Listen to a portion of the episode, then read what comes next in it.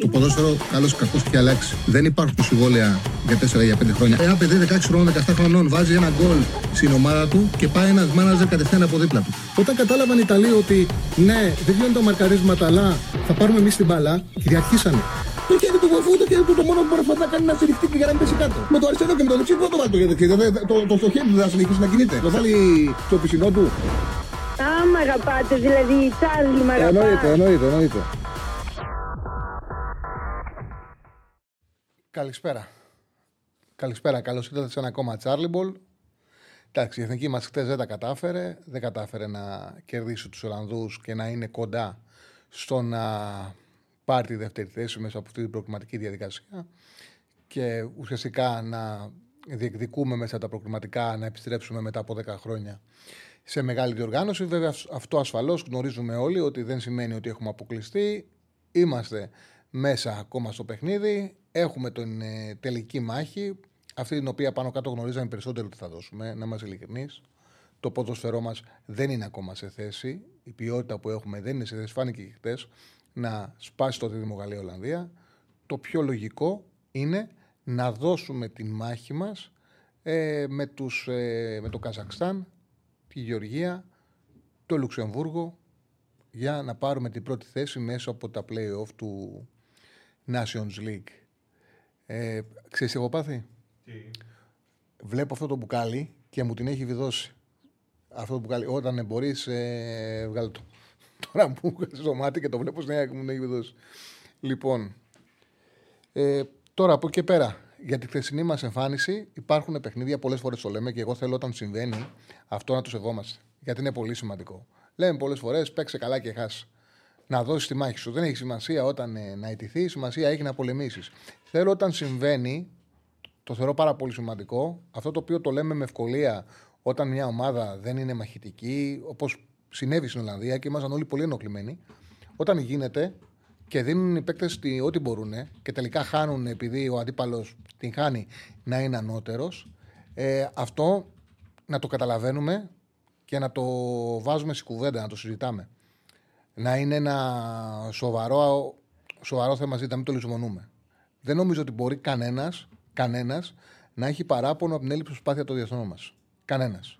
Είναι ξεκάθαρο ότι οι παίκτες μας δώσανε στο γήπεδο μέχρι το τελευταίο δευτερόλεπτο ό,τι μπορούσαν. Τώρα, αν υπήρχαν διαστήματα που η Ολλανδία ήταν σαφώς καλύτεροι, βέβαια υπήρχαν. Αν στο τέλος η αίσθηση που αφήνει το παιχνίδι είναι ότι πέρασε η καλύτερη ομάδα, ναι, πέρασε η καλύτερη ομάδα. Δεν μπορεί να το αφήσει κανένας αυτό. Ποδοσφαιρικά, άλλο που εμείς θα πανηγυρίζαμε. Εμείς θα πανηγυρίζαμε. Αν αυτό που ονειρευτήκαμε όλοι όταν έβαλε τους τρεις επιθετικούς από Γετ, φανταστήκαμε οι περισσότεροι να συμβαίνει μια σέντρα και να κάνουμε το σταυρό μας και να μπει με κάποιο τρόπο η μπάλα στα δίχτυα γινόταν πράξη, θα ήταν μια ποδοσφαιρική αδικία. Την οποία, επειδή έτσι είναι το άθλημα και είναι όμορφο το άθλημα, επειδή μπορεί και ο κατώτερος να, αν έχει τυχεί να κερδίσει, αν του πάνε κάποια πράγματα καλά, θα μπορούσε να συμβεί. Δεν συνέβη. Όμως κανένας δεν μπορεί να πει ότι στο τέλος δεν πέρασε η καλύτερη ομάδα και η ομάδα που έχασε, η δική μας ομάδα, δεν πάλεψε. Πάλεψαν όλοι. Και πιστεύω ότι σε μια διοργάνωση, μια διαδικασία που θα είναι περισσότερο στα μέτρα μας, που εκεί δεν θα έχουμε αντιπάλους που θα είναι πιο υψηλής ποιότητας, αυτή η προσέγγιση, αυτό το πάθος, αυτή η ψυχή που δώσανε είναι μια καλή αφετηρία ώστε να μπορούμε να πούμε ότι ναι, το Μάρτιο είμαστε φαβοροί και μπορούμε να περάσουμε. Εγώ το τέλος του παιχνιδιού με βρήκε γεμάτο από την άποψη ότι νιώθω ότι αν γίνει η ίδια προσπάθεια στο τέλη Μάρτη, θα είμαστε η ομάδα που θα πάρει από αυτή τη διαδικασία το εισιτήριο. Ε, όταν παίζεις σε ένα επίπεδο το οποίο είναι κοντά στο δικό σου και είσαι και λίγο πιο πάνω, γιατί πιστεύω ότι από τις ομάδες θα παίξουμε εμά πιο πάνω, το να έχεις ψυχή, θέληση, μπορεί να σου ανεβάσεις τις πιθανότητες. Δεν φτάνει βέβαια για να κερδίσεις έναν ανώτερο αντίπαλο. Τώρα από εκεί και πέρα να μιλήσουμε λίγο τακτικά. Λίγα πράγματα θα πω πριν να ανοίξουμε γραμμές το τι είδαμε. Είδαμε τον Πογέτ να κάνει μια προσπάθεια και να βγαίνει έξω από τα κουτάκια όσον αφορά τις τακτικές και να πηγαίνει σε ένα 3-5-2 που δεν έχει ξαναπέξει. Το συζητάγαμε και χτες ότι που λέγανε οι ρεπόρτερ θα πάει με την ίδια δεκάδα, με την ίδια λογική σχέση με την Ιρλανδία. Έλεγα χτες ότι okay, δίνουν δεκάδα που λένε όλοι οι ρεπόρτερ, την ίδια με τους Ιρλανδούς. Αλλά από εκεί και πέρα είναι δύο διαφορετικά παιχνίδια, τελείως διαφορετικά και εγώ μέσα μου πιστεύω ότι θα δοκιμάσει κάτι άλλο γιατί κιόλας δεν μπορεί να μην έχει δει το τι έχει συμβεί στην Ολλανδία, το πόσο μεγάλα προβλήματα αντιμετωπίσαμε ανάμεσα στις γραμμές μας από τους χάφ των Ολλανδών και από την πλευρά του Ντάφρι και να μην κοιτάξει να βρει ένας. είναι προπονητής, να μην κοιτάξει να βρει έναν τρόπο να τα αντιμετωπίσει αυτά τα πράγματα. Και πράγματι έτσι έκανε. Και η αλήθεια είναι ότι στους χώρους που είχαμε προβλήματα, δηλαδή στην ε, πλευρά του Ντάμφρι και στο χώρο του άξονα που φοβόμασταν και τις γρήγορες επιθέσεις των ε, Ολλανδών, ανταποκριθήκαμε. Ο Πογέτ επέλεξε κάτι το οποίο δεν είχε δοκιμάσει ξανά ο ίδιος στα προπόνηση της εθνικής μας, ένα καθαρό 5-3-2. Χρησιμοποίησε αριστερό στόπερ τον ε, Κουλιεράκη και πήγε με τρία κεντρικά χαφ και τρεις κεντρικούς στόπερ. Με αυτόν τον τρόπο τι κατάφερε. Με αυτόν τον τρόπο ουσιαστικά επέλεξε, πήρε ένα ρίσκο, το οποίο του βγήκε να πάει απευθείας ο ένας μένον Ντάφρι με τον Τσιμίκα. Δηλαδή παίζοντας οι Ολλανδοί στην πραγματικότητα είχαν ένα 3-4-1-2 το οποίο κάποιοι το μετάφραζαν σε τετράδα. Αλλά όποιος είχε δει το πώς έπαιξε το πρώτο μήχρονο ο Χεντρούιντα, ο Χεντρούιντα δεν πήρε κανένα ανέβασμα. Όλη την πλευρά ήταν στον Ντάμφρις. Και ουσιαστικά ο Χεντρούιντα ήταν ένας παθητικός παίκτης που κάλυπτε μαζί με τον Φαντάι και τον Άκε. Ήταν μια τριάδα πίσω και την πλευρά την είχε ο Ντάμφρις στη δεξιά και την αριστερή πλευρά την είχε ο Χάρτμαν. Σε αυτή την λογική λοιπόν, στα δεξιά έπεφτε ο Τσιμίκας με τον Ντάμφρις στο ένας μένα, όπου εκεί τα πήγε υπέροχα ο Τσιμίκα. Μάλιστα, στατιστικά σε όλο το παιχνίδι, ο Ντάφρι μας είχε κάνει πλάκα στο πρώτο μάτς. Επιθετικά τα μόνα νούμερα που, κατέ, που κατέγραψε ήταν. Πού τα έχω γραμμένα τα νούμερα, ήταν νομίζω με ένα φάουλ κερδισμένο. Ένα φάουλ κερδισμένο και μια επιτυχημένη τρίπλα. Σε όλο το 90 λεπτό. Τα μόνα νούμερα που κατέγραψε επιθετικά ο Ντάφρι ήταν μια, μια τρίπλα και ένα κερδισμένο φάουλ. Τον αντιμετώπισε εκπληκτικά ο Τσιμίκας ο ένας με και βέβαια τακτικά του είχε από πίσω του κουλεράκι σαν αριστερό στόπερ, ώστε να μπορεί να καλύψει αν έχανε κάποια σημείο ο Τσιμίκας στον παίκτη του, που δεν συνέβη, ήταν ωραία η αντιμετώπιση του Τσιμίκα πάνω στον Τάφρη, βγήκε εκείνο το μαρκάρισμα. Η παρουσία των τριών στόπερ έδινε μια αμυντική θωράκιση, έκανε πιο δύσκολο στους Ολλανδούς να βάλουν την μπάλα μέσα στην περιοχή μας και να κάνουν εκτέλεση μέσα στην περιοχή μας. Ε, ήταν πιο εύκολη η αντιμετώπιση του Βέρχορς με τριάδα στο κέντρο της άμυνας. Όμως η αλήθεια είναι ότι βγήκε όσον αφορά την τακτική έξω από τα κουτάκια ο, ο Πογέτ, δεν το έκανε στις θέσεις του άξονα, στην τριάδα του άξονα. Δηλαδή, η τριάδα κουρμπέλη Μπακασέτα Μάνταλο είναι πολύ αργή. Ξεκάθαρα, μπορεί να πει κάποιος: Βάλει τον Γαλανόπουλο, βάλει τον Αλεξανδρόπουλο.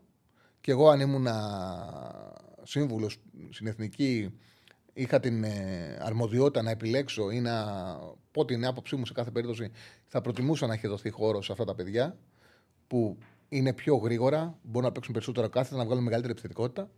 Πάντως, δεδομένα το λέμε συνέχεια ότι ό,τι και να πιστεύει ο καθένας, ή ο τσιγκάρας που θέλει να αρκετή στη θέση 6, ό,τι και να πιστεύει ο καθένας πάντως, η αλήθεια είναι ότι το ποδόσφαιρό μας εδώ και πάρα πολλά χρόνια δεν έχει βγάλει ολοκληρωμένους χαφ. Δεν έχει βγάλει χαφ να συμμετέχουν ισόποσα σε πολλά κομμάτια του παιχνιδιού.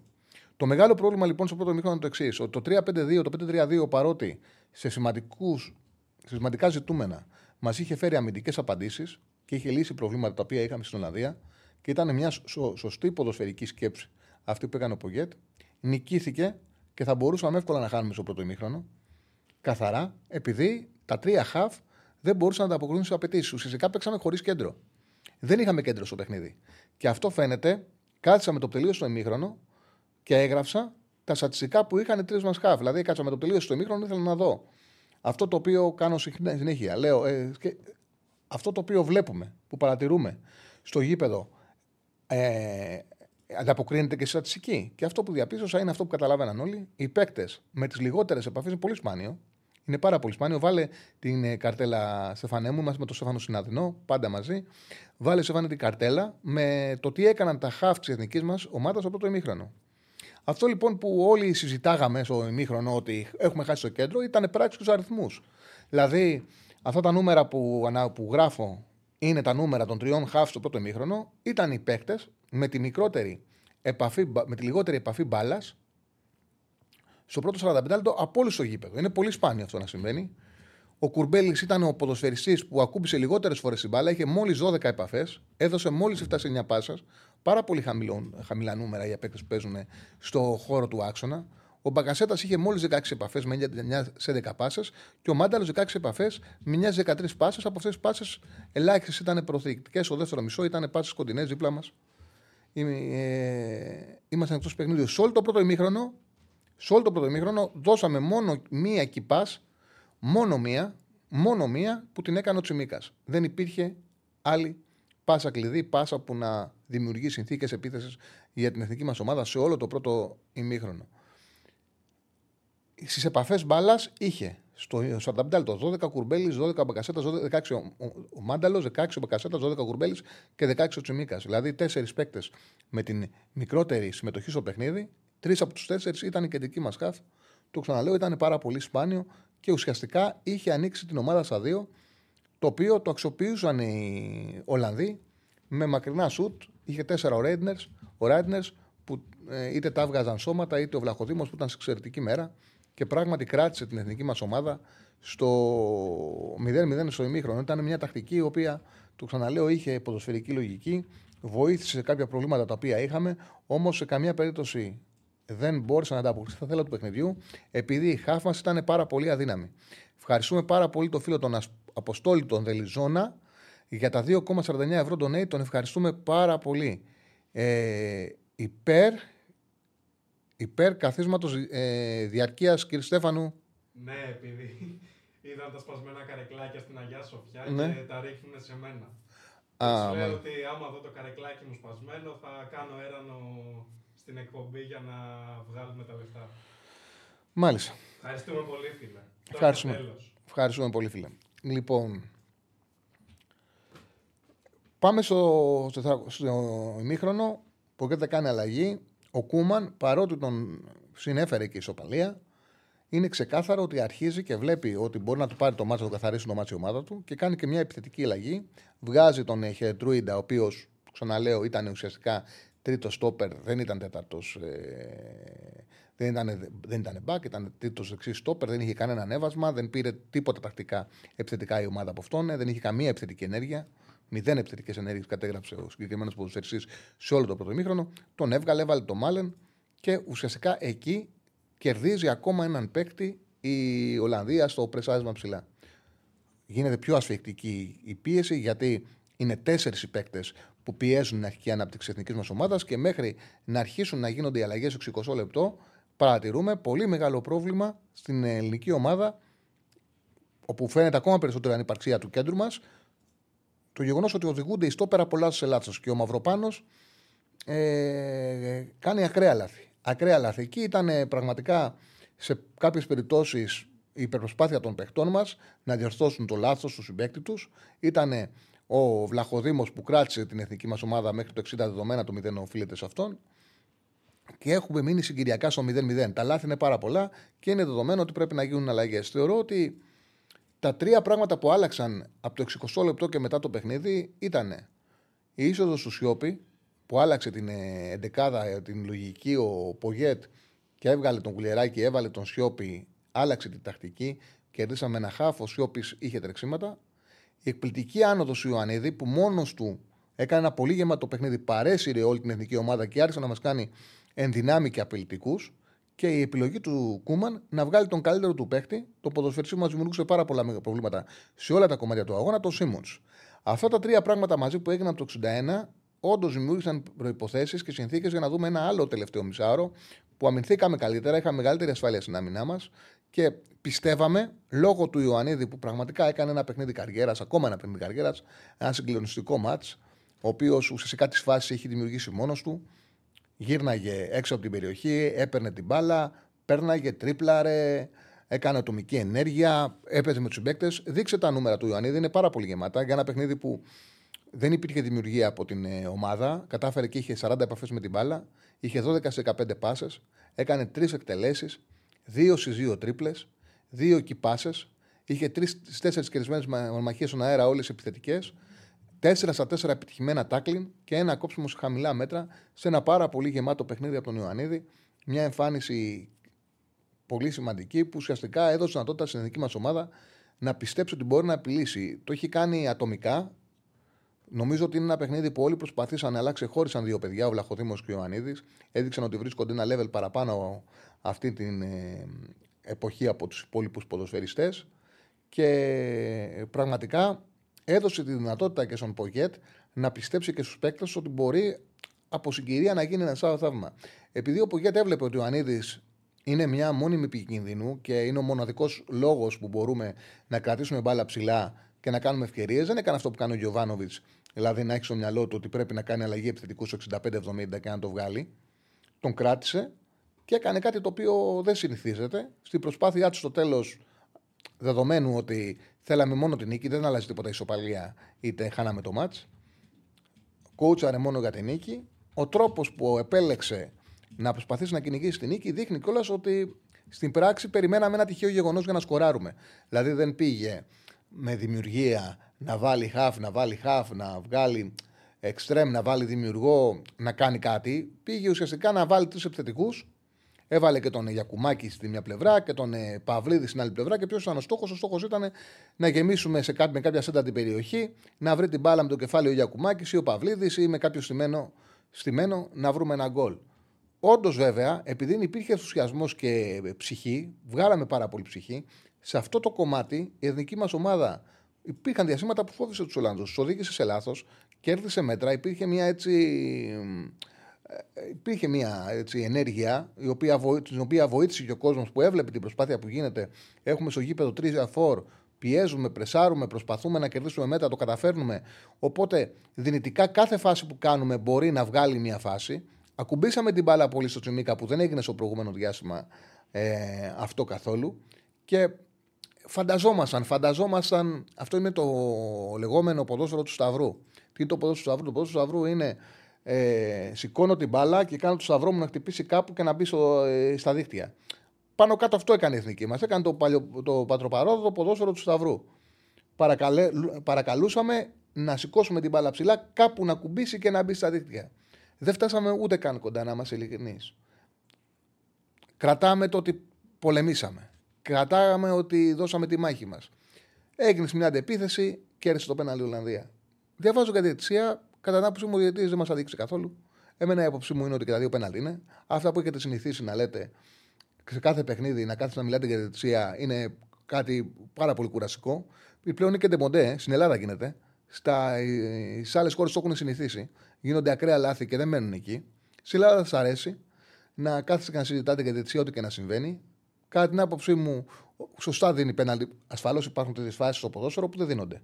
Η αλήθεια είναι όμως ότι επιλέγει ο Κουλεράκη πέφτοντας να κρατήσει τον αντίπαλό του και να πέσει μαζί του. Οπότε σωστά δίνει ο διαιτητή πέναλτι. Και αυτό που έκανε ο Παυλίδης δεν γίνεται να μην σφυριχτεί. Από τη στιγμή που δεν υπήρξε κάποια παράδοση στο Broadway, δεν χτύπησε μπάλα στο χέρι του γιατί αυτό κοιτάξανε. Αυτό που κάνει ο Παυλίδης είναι πέναλτι. Τρέχει, τον κυνηγάει, τον κυνηγάει, πέφτει πάνω του, πέφτουν μαζί ο ένας πάνω από τον άλλον. Γιατί να μην δώσει πέναλτι Πέναλτι είναι.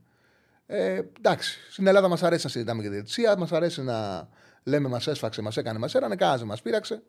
Χάσαμε μια καλύτερη ομάδα, είναι πάρα πολύ απλό. Που μπορούσες να βάλει γκολ είτε από το πέναλτι να ανοίξεις ο νωρίς, είτε μπορούσες συν αυτή την υπεροχή που είχες στο κέντρος στο πρωτομήχρονο να την αξιοποιήσει. Κάποιοι από του Ράιντνερ θα πάνε στα δίκτυα, να μην κάνει μια από τις μεγάλες αποκρούσεις που έκανε ο Βλαχόδημος και να προηγείται νωρίς. Μείναμε στο παιχνίδι, τα δώσαμε όλα, βγάλαμε ψυχή. Κανένας, μα κανένας δεν μπορεί να πει ότι δεν προσπάθησαμε. Κανένας όμως με κανένας δεν μπορεί να πει ότι στο τέλος η ομάδα που δεν πέρασε δεν ήταν η καλύτερη. Συζήτηση μπορεί να γίνει για πάρα πολλά πράγματα. Εντάξει, υπάρχουν θέματα ανοιχτά. Υπάρχει, είναι ανοιχτό το θέμα ότι, για παράδειγμα, δεν πήγε καλά ο Μπακασέτας. Χτύπησε ο Μπακασέτας. Για ποιο λόγο να μην είναι ο Φορτούνης στην αποστολή; Δεν είναι και ότι Ντιέγκο Αρμάντο Μαραντόνα ο Μπακασέτας. Ναι, είναι η απόφαση του ε, του Πογέτ να ξεκινάει ο Μπακασέτας σαν αυτός ο, ο βασικός επιτελικό χαφ. Είναι γελοίο να μην υπολογίζεται ο Μπακασέτας. Υπάρχουν, ρε παιδί μου, και συζήτηση. OK, okay, Πογέτ, ναι, πάλεψες, έκανες, έδωσες ενέργεια με του επιθετικούς. Γιατί να επιλέξεις να βάλεις και τον ε, Γιακουμάκη και τον Παυλίδη κρατώντας τον Ιωαννίδη που δεν γίνονταν να βγει και δεν προσπάθησες κάπως πιο ποιοτικά, πιο δημιουργικά, βάλει τον Κωνσταντέλια αριστερά να παίξει λίγο μπάλα. Τι, δεν μπορεί να δώσει ο Κωνσταντέλιας από τη στιγμή που δεν έχουμε δημιουργία ένα 15 λεπτό, μπορεί να το δώσει. Γιατί δεν κοιτάει να το πάρει. Το τι περιμένουμε από αυτή τη τριάδα στο κέντρο, Κουρμπέλης, Μάνταλος, Μπακασέτας, τι περιμένουμε, ρε παιδί μου, OK. Okay. Είναι πολύ αργή. Δεν γίνεται να μην γίνεται κατανοητό. Παίζει πάνω τους ώσμου. Υπήρχαν και καλά. Το ξαναλέω. Για μένα ήταν θετικό το ότι άλλαξε το σύστημα. Παρότι νικήθηκε. Το 3-5 δεν νικήθηκε. Νικήθηκε όμως από τους παίκτες. Δηλαδή νικήθηκε επειδή δεν μπορούσε να το υπηρετήσει τριάδα στα χαφ. Ε, διάβασε όμως, δεν μπορώ να το κατηγορήσω όπως αν είχα βγει όσοι βλέπουν σταθερά την εκπομπή και θυμούνται το πώς μίλησα μετά τον πρώτο μάτς που είπα ότι ήταν αδιάβαστο. Δεν τον ήταν αδιάβαστο σήμερα. Ασχολήθηκε με το παιχνίδι, ήξερε τους Ολλανδούς, προσπάθησε να βρει τρόπους, έδωσε τη μάχη του. Εντάξει, παλέψαμε, ήμασταν κατώτεροι. Δεν μπορεί να κατηγορηθεί κανένας ότι δεν, δεν μπορεί να κατηγορηθεί ο Ποκέτο ότι δεν διάβασε το μάτι του Ολλανδούς. Ο διάβασε το μάτι του Ολλανδούς. Δεν μπορεί να κατηγορηθούν οι παίκτες ότι δεν προσπάθησαν. Προσπάθησαν. Όμως υπάρχουν κάποιες λεπτομέρειες που θα μπορούσαν να έχουν γίνει καλύτερα. Σε κάθε περίπτωση, βέβαια, όλα τέλεια να πήγαιναν. Το πιο πιθανό ήταν να κέρδισαν οι Ολλανδοί γιατί είναι καλύτεροι. Αυτά έτσι. Δεν θέλω να φλιαρίσω περισσότερο. Καλύτερα να ανοίξουμε γραμμές. Ο 2-10-22-05-444. Να βγει ο κόσμος να πει την άποψή μου. Την άποψή του. Μισό λεπτό να βάλω τα. Τα άκουσε κάτι, έκανα εδώ. Μισό λεπτό. Τι πήγαινε, θα θράβασα. Εντάξει, δεν απαντάω. Κατάλαβα. Λοιπόν, τι χρειάζεται η εθνική, λέει ο φίλος, για να είναι πραγματικά ανταγωνιστική με αυτές τις ομάδες; Είναι και ποιοτικό το πρόβλημα. Τι να χρειάζεται; Δεν είναι. Στην εθνική δεν μπορεί να κάνει μεταγραφές. Έχει αυτό το πρόβλημα ο κάθε ομοσπονδιακός. Παίρνει ό,τι του δίνει το ελληνικό το ποδόσφαιρο της χώρας που είχε αναλάβει. Δεν είναι εύκολο να πει μου λείπει ένα μπακ να πάρω ένα μπακ. Σίγουρα, σίγουρα χρειάζεται αυτό το οποίο στήχησε χτες ήταν ότι είναι πολύ αργό το κέντρο μας. Το ξαναλέω. Δεν μπορεί ο Πογέτ να πάρει το μάνατζερ να ψάξουν στην αγορά να βρουν παίκτες. Και ούτε μπορείς να φωνάζεις, να φωνάξουμε για ποιον. Για τον Αλεξανδρόπουλο που δεν έχει βρει μια ομάδα να του πει γίνεσαι βασικός, δεν έχει γίνει σε σύλλογο. Πώς θα το κάνει ο Πογέτ. Για τον Γαλανόπουλο που προέρχεται από σοβαρούς τραυματισμούς και τώρα σιγά σιγά παίρνει ένα τα τέσσερα μάτς ΑΕΚ. Για τον Παπα-Νικολάου που δεν τον βλέπουμε καθημερινά, φανταζόμαστε όμως ότι έχει στοιχεία που μας λείπουν. Όμως φαίνεται ότι κάποιοι από αυτούς τους παίκτες έπρεπε να πάρουμε. Δηλαδή κάτι χρειαζόμαστε που δεν μπορούμε να το πάρουμε από αλλού, οπότε θα πρέπει και ο Πογέτ και ο Ομοσπονδιακός μας κάπως να βοηθήσει. Κάπως πρέπει να βοηθήσει παραπάνω. Το είδαμε και στην Ολλανδία, το είδαμε και χτες. Είναι αργή αυτή η τριάδα. Πολύ αργή. Οι παίκτες που, που εμπιστευόμαστε είναι αργοί ποδοσφαιριστές. Ε, έχουμε γραμμές, έτσι ναι; Πάμε στον κόσμο που έχει καλέσει. Χαίρετε. Καλησπέρα. Καλησπέρα, φίλε. Ε, Αντώνη Σάκ, έχουμε ξαναμιλήσει. Έλα, Αντώνη. Ε, ε, για το χθεσινό μάτσα θα ήθελα να πω. Mm-hmm. Ε, να αρχίσω πρώτα απ' όλα από εξοκονιστικά ε, για το χορτάρι το έχουν πει πολύ.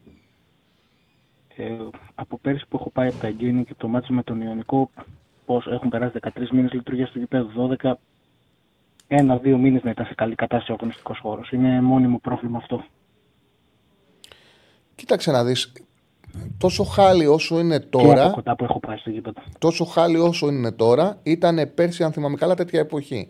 Αυτό που λένε και από την ΑΕΚ και ο υπεύθυνος για το χορτάρι και η υπεύθυνη εταιρεία για το χορτάρι είναι ότι έγινε ε, σπορά στο γήπεδο. Έγινε δεύτερη σπορά στο γήπεδο και θα είναι σε 15-20 μέρες καλύτερα. Το ότι δεν έχουμε δει το χορτάρι του Παπαρίνα ποτέ να είναι τέλειο, ναι, ισχύει. Πάντως θεωρούν ότι σε 15-20 μέρες η κατάσταση θα είναι πολύ καλύτερη. Και επίσης δεν είναι εικόνα, εικόνα πετάλου αυτή. Σαν ελβετικό τυρί με τρύπες ήταν. Με τα σπασμένα καρεκλάκια και κλειστό προφανώς αυτοκόλλητα, γκράφιτι στα plexiglass. Τώρα αυτό που βγαίνει ότι ήταν απόφαση αστυνομίας, όλοι ξέρουμε τι απόφαση υπήρχε για να είναι κλειστό τόσο μεγάλο μέρος του πετάλου. Πάντως, να είμαστε τώρα. Άλλο το τι μπορεί να πει ο καθένας στο, στο φίλο του. Στην πραγματικότητα, η ΑΕΚ παρέδωσε το Σάββατο το γήπεδο στην Ομοσπονδία. Είναι ευθύνη της Ομοσπονδίας το τι εικόνα έχει το γήπεδο όσον αφορά όχι τις καρέκλες, όσο, όσο αφορά ε, το ποιο πέταλο είναι άδειο. Τώρα γιατί μπορεί να γίνει δεν το ξέρω. Όμως η ευθύνη είναι της Ομοσπονδίας. Το γήπεδο έχει παραδοθεί. Ε, πιστεύω για να είναι όλο το πέταλο κλειστό, κάποια συμφωνία υπάρχει μεταξύ ΠαΕ και ΕΠΟ. Αυτό δεν μπορούμε να το γνωρίζουμε. Η λογική πάντως το σίγουρο είναι ότι η ΑΕΚ το γήπεδο το παραδίδει ολόκληρο. Τώρα από εκεί πέρα, το τι άλλο μπορεί να έχει συμβεί, δεν ξέρω. Ε, επίσημα, ναι. επίσημα ευθύνη έχει πάει στην αστυνομία. Να λέμε αυτά τα οποία γνωρίζουμε και αυτά ναι, τα ναι, οποία ναι, φανταζόμαστε. Ναι, Αλλιώς μιλάει ο καθένας με το φίλο του και αλλιώς μιλάει στον αέρα μιας εκπομπής. Ωραία. Το πρώτο πέναλτι που κάνει ο ο Κουλιαράκης, εφόσον υπάρχει αυτή η επαφή, δεν υπάρχει κανένα. Το ΒΑΡ ποτέ δεν πρόκειται να ανατρέψει αυτή την απόφαση, να του πει Ελά, δεν υπάρχει η επαφή. Ποτέ δεν γίνεται αυτό. Υπήρχε περίπτωση μόνο αν δεν το έδινε γιατί να μην το καλούσε. Ναι, ναι, ναι, ναι, μπορεί να μην το φώναζε. Αλλά Μπορεί να, το, το πιο πιθανό είναι να μην το φώναζα. Εφόσον το δίνει, δεν υπάρχει περίπτωση να σου πει, mm-hmm. έλα, δεν το δεν είναι. Ε, καταπληκτική εμφάνιση. Ο Ιωαννίδη δείχνει ότι είναι ίσως σε κορυφαία φόρμα από όλους τους Έλληνες παίκτες αυτή τη στιγμή. Δηλαδή τον Άκη τον έκανε να φαίνεται ένα center back απλού επίπεδου και ο, ο, ο, ο άνθρωπος παίζει στη Manchester City. Βλαχοδήμος απίστευτος. Τώρα για το τέλος, για το τελευταίο διάστημα του παιχνιδιού νομίζω προφανώς χωρούσε και ο Φορτούνης και εφόσον δεν έχεις το Φορτούνη για τους, προ... για τους λόγους που ξέρουμε έπρεπε να βάλει τον Κωνσταντέλια για ένα πιο ορθολογικό τρόπο ανάπτυξης και να γεμίσει την περιοχή πιο ορθολογικά. Αυτό με το τα τρία center ήταν αυτό που είπες και εσύ Παναγιά μαζί μας και ό,τι γίνει. Ναι, OK, okay, ναι, έτσι ήταν. Έτσι ε, και τέλος, θέλω και τη γνώμη σου αυτό, αν και την έχεις πει για τα δύο ματς που μένουν με Γαλλία και Νέα Ζηλανδία, πρέπει να δοκιμάσει κάτι διαφορετικό σε κέντρο, πιο ελαφρύ, πιο ταχυδυναμικό, ώστε να πάμε στο Nations League με άλλη τριάδα, γνώμη μου. Κοιτάξτε, από Θα μπορούσε να χωρίσει ο Γαλανόπουλο και ο Αλεξανδρόπουλος, άμα βρουν και χώρο στις ομάδες του βέβαια. Ναι, και υπάρχει και ο Πανικολάου που δεν τον κάλεσε. Τώρα από τη στιγμή που είδε που ο ήταν ρε παιδί μου, άλλαξε τακτική. Το πάλεψε το παιχνίδι, δείχνει να το ψάχνει. Δεν, δεν πάει. καμία σχέση με το ναι, δεν πάει. Έχω μάθει αυτό, πάμε με αυτό. Χρειάζεται, το φωνάζει η ομάδα. Το φωνάζει. Δηλαδή, άμα κάτσεις και δεις τα δύο μάτια με την Ολλανδία, του το έδειξε η ομάδα. Εγώ ανέφερα τα νούμερα τα οποία έγιναν στο παιχνίδι. Φώναζε, δεν είχαμε κέντρο. Θα πρέπει να ψαχτεί. Για τον Ακόμα... λέει ένας φίλος ένα μήνυμα, λέει γιατί ο Κουρμπέλης δεν παίζει βασικό. Πρόσεξε όμως πώς μιλάω.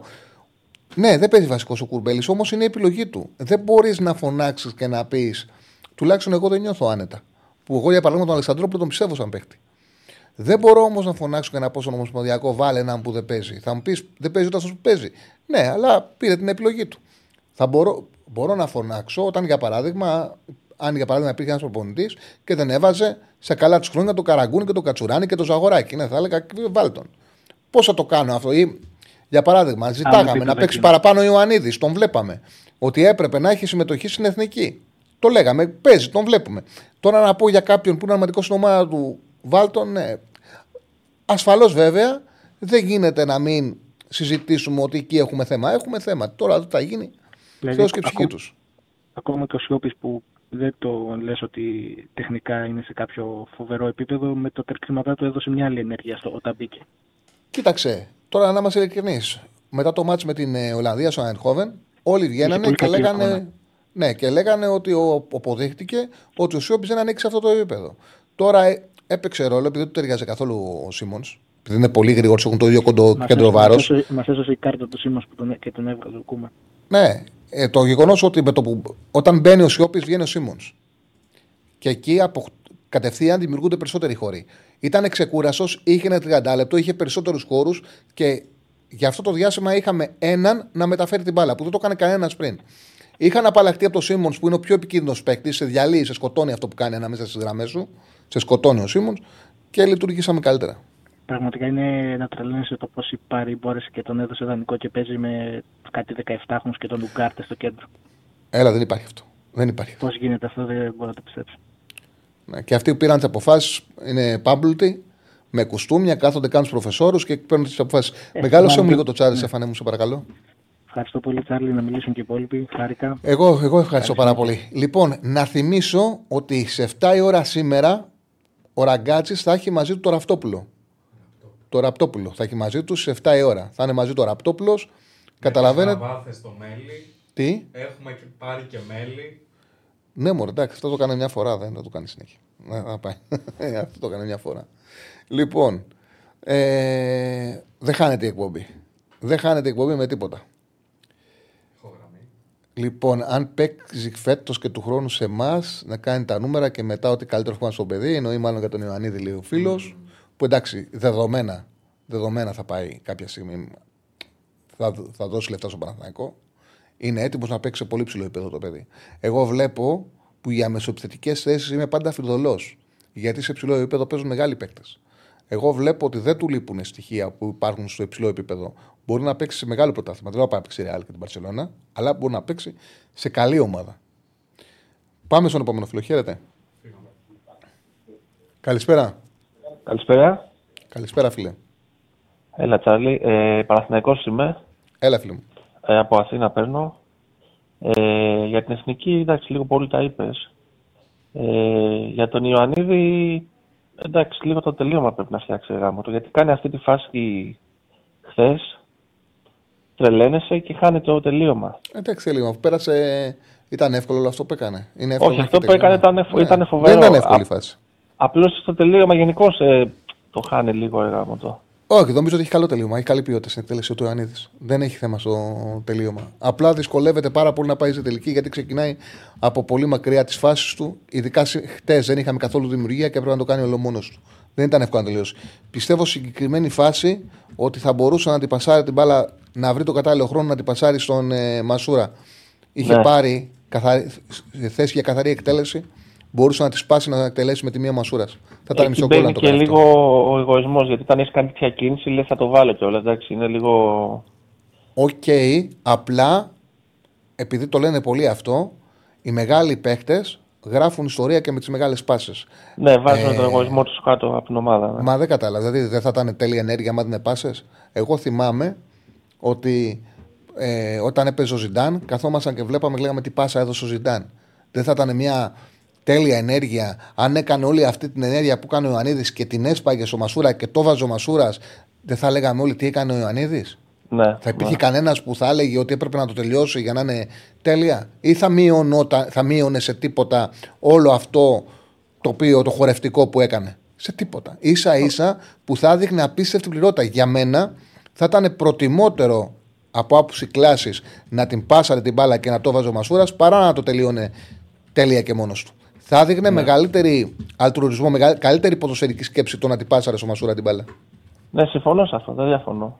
Ε, να πάμε λίγο στην Κυριακή. Γιατί έχει ένα ντέρμπι. Ναι, ναι, ναι. ναι. Ε, εντάξει, εγώ έχω, είμαι απογοητευμένο με τον Γιωβάνοβιτς. Ε, με, τα με τα κολλήματα που έχει βασικά. Ε, με βάση τις επιλογές που ξέρουμε ότι θα κάνει, που δεν αλλάζει. Δηλαδή ο Παλάσιος δεξιά, ο Ματσίνη να μην παίζει δεξιά, να παίζει αριστερά, ξέρω εγώ, να χάνεται εκεί πέρα. Ε, πίσω αναγκαστικά τώρα για 7 έτος ή άλλους αναγκαστικά. Τι βλέπεις, πώς, πώς πιστεύεις ότι μπορεί, τι πιστεύεις ότι μπορεί να κάνει διαφορετικό να το προσεγγίσει για να πάμε για το διπλό ας πούμε; Κοίταξε, ο Παναθηναϊκός ακόμα είναι νωρίς. Είμαστε στην Τρίτη. Πρέπει να δούμε το τι θα ετοιμάσει και ο Γιωβάνοβιτς, ποια είναι τα πλάνα του. Ο Παναθηναϊκός θα έχει το θετικό ότι κατά την άποψή μου δεν πρέπει να το χάσει το μάτς.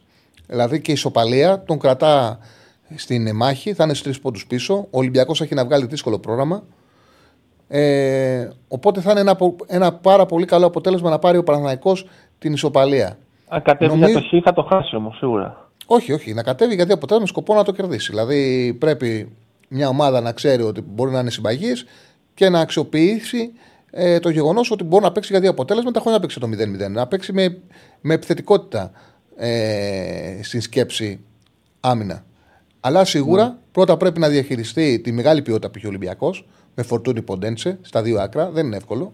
Πρέπει να βρει τον τρόπο το αμυντικό πλάνο να βγει και μετά από εκεί πέρα με τη ταχύτητα να χτυπήσει την, ε, το αμυντικό δίδυμο του Ολυμπιακού. Άμα είσαι επιθετικός στη σκέψη, φάνηκε και με τη Φράιμπουργκ, φάνηκε στα ευρωπαϊκά παιχνίδια. Όταν είσαι επιθετικός στον ε, τρόπο που ε, χτυπάς σε άμεση επιθέσεις στον Ολυμπιακό, το αμυντικό του δίδυμο κάνει εύκολα το λάθος. Γι' αυτό το ναι. λόγο λέω ότι είναι καλό για τον Παναθηναϊκό να σκεφτεί ότι και το Ισάπολο αποτέλεσμα είναι θετικό.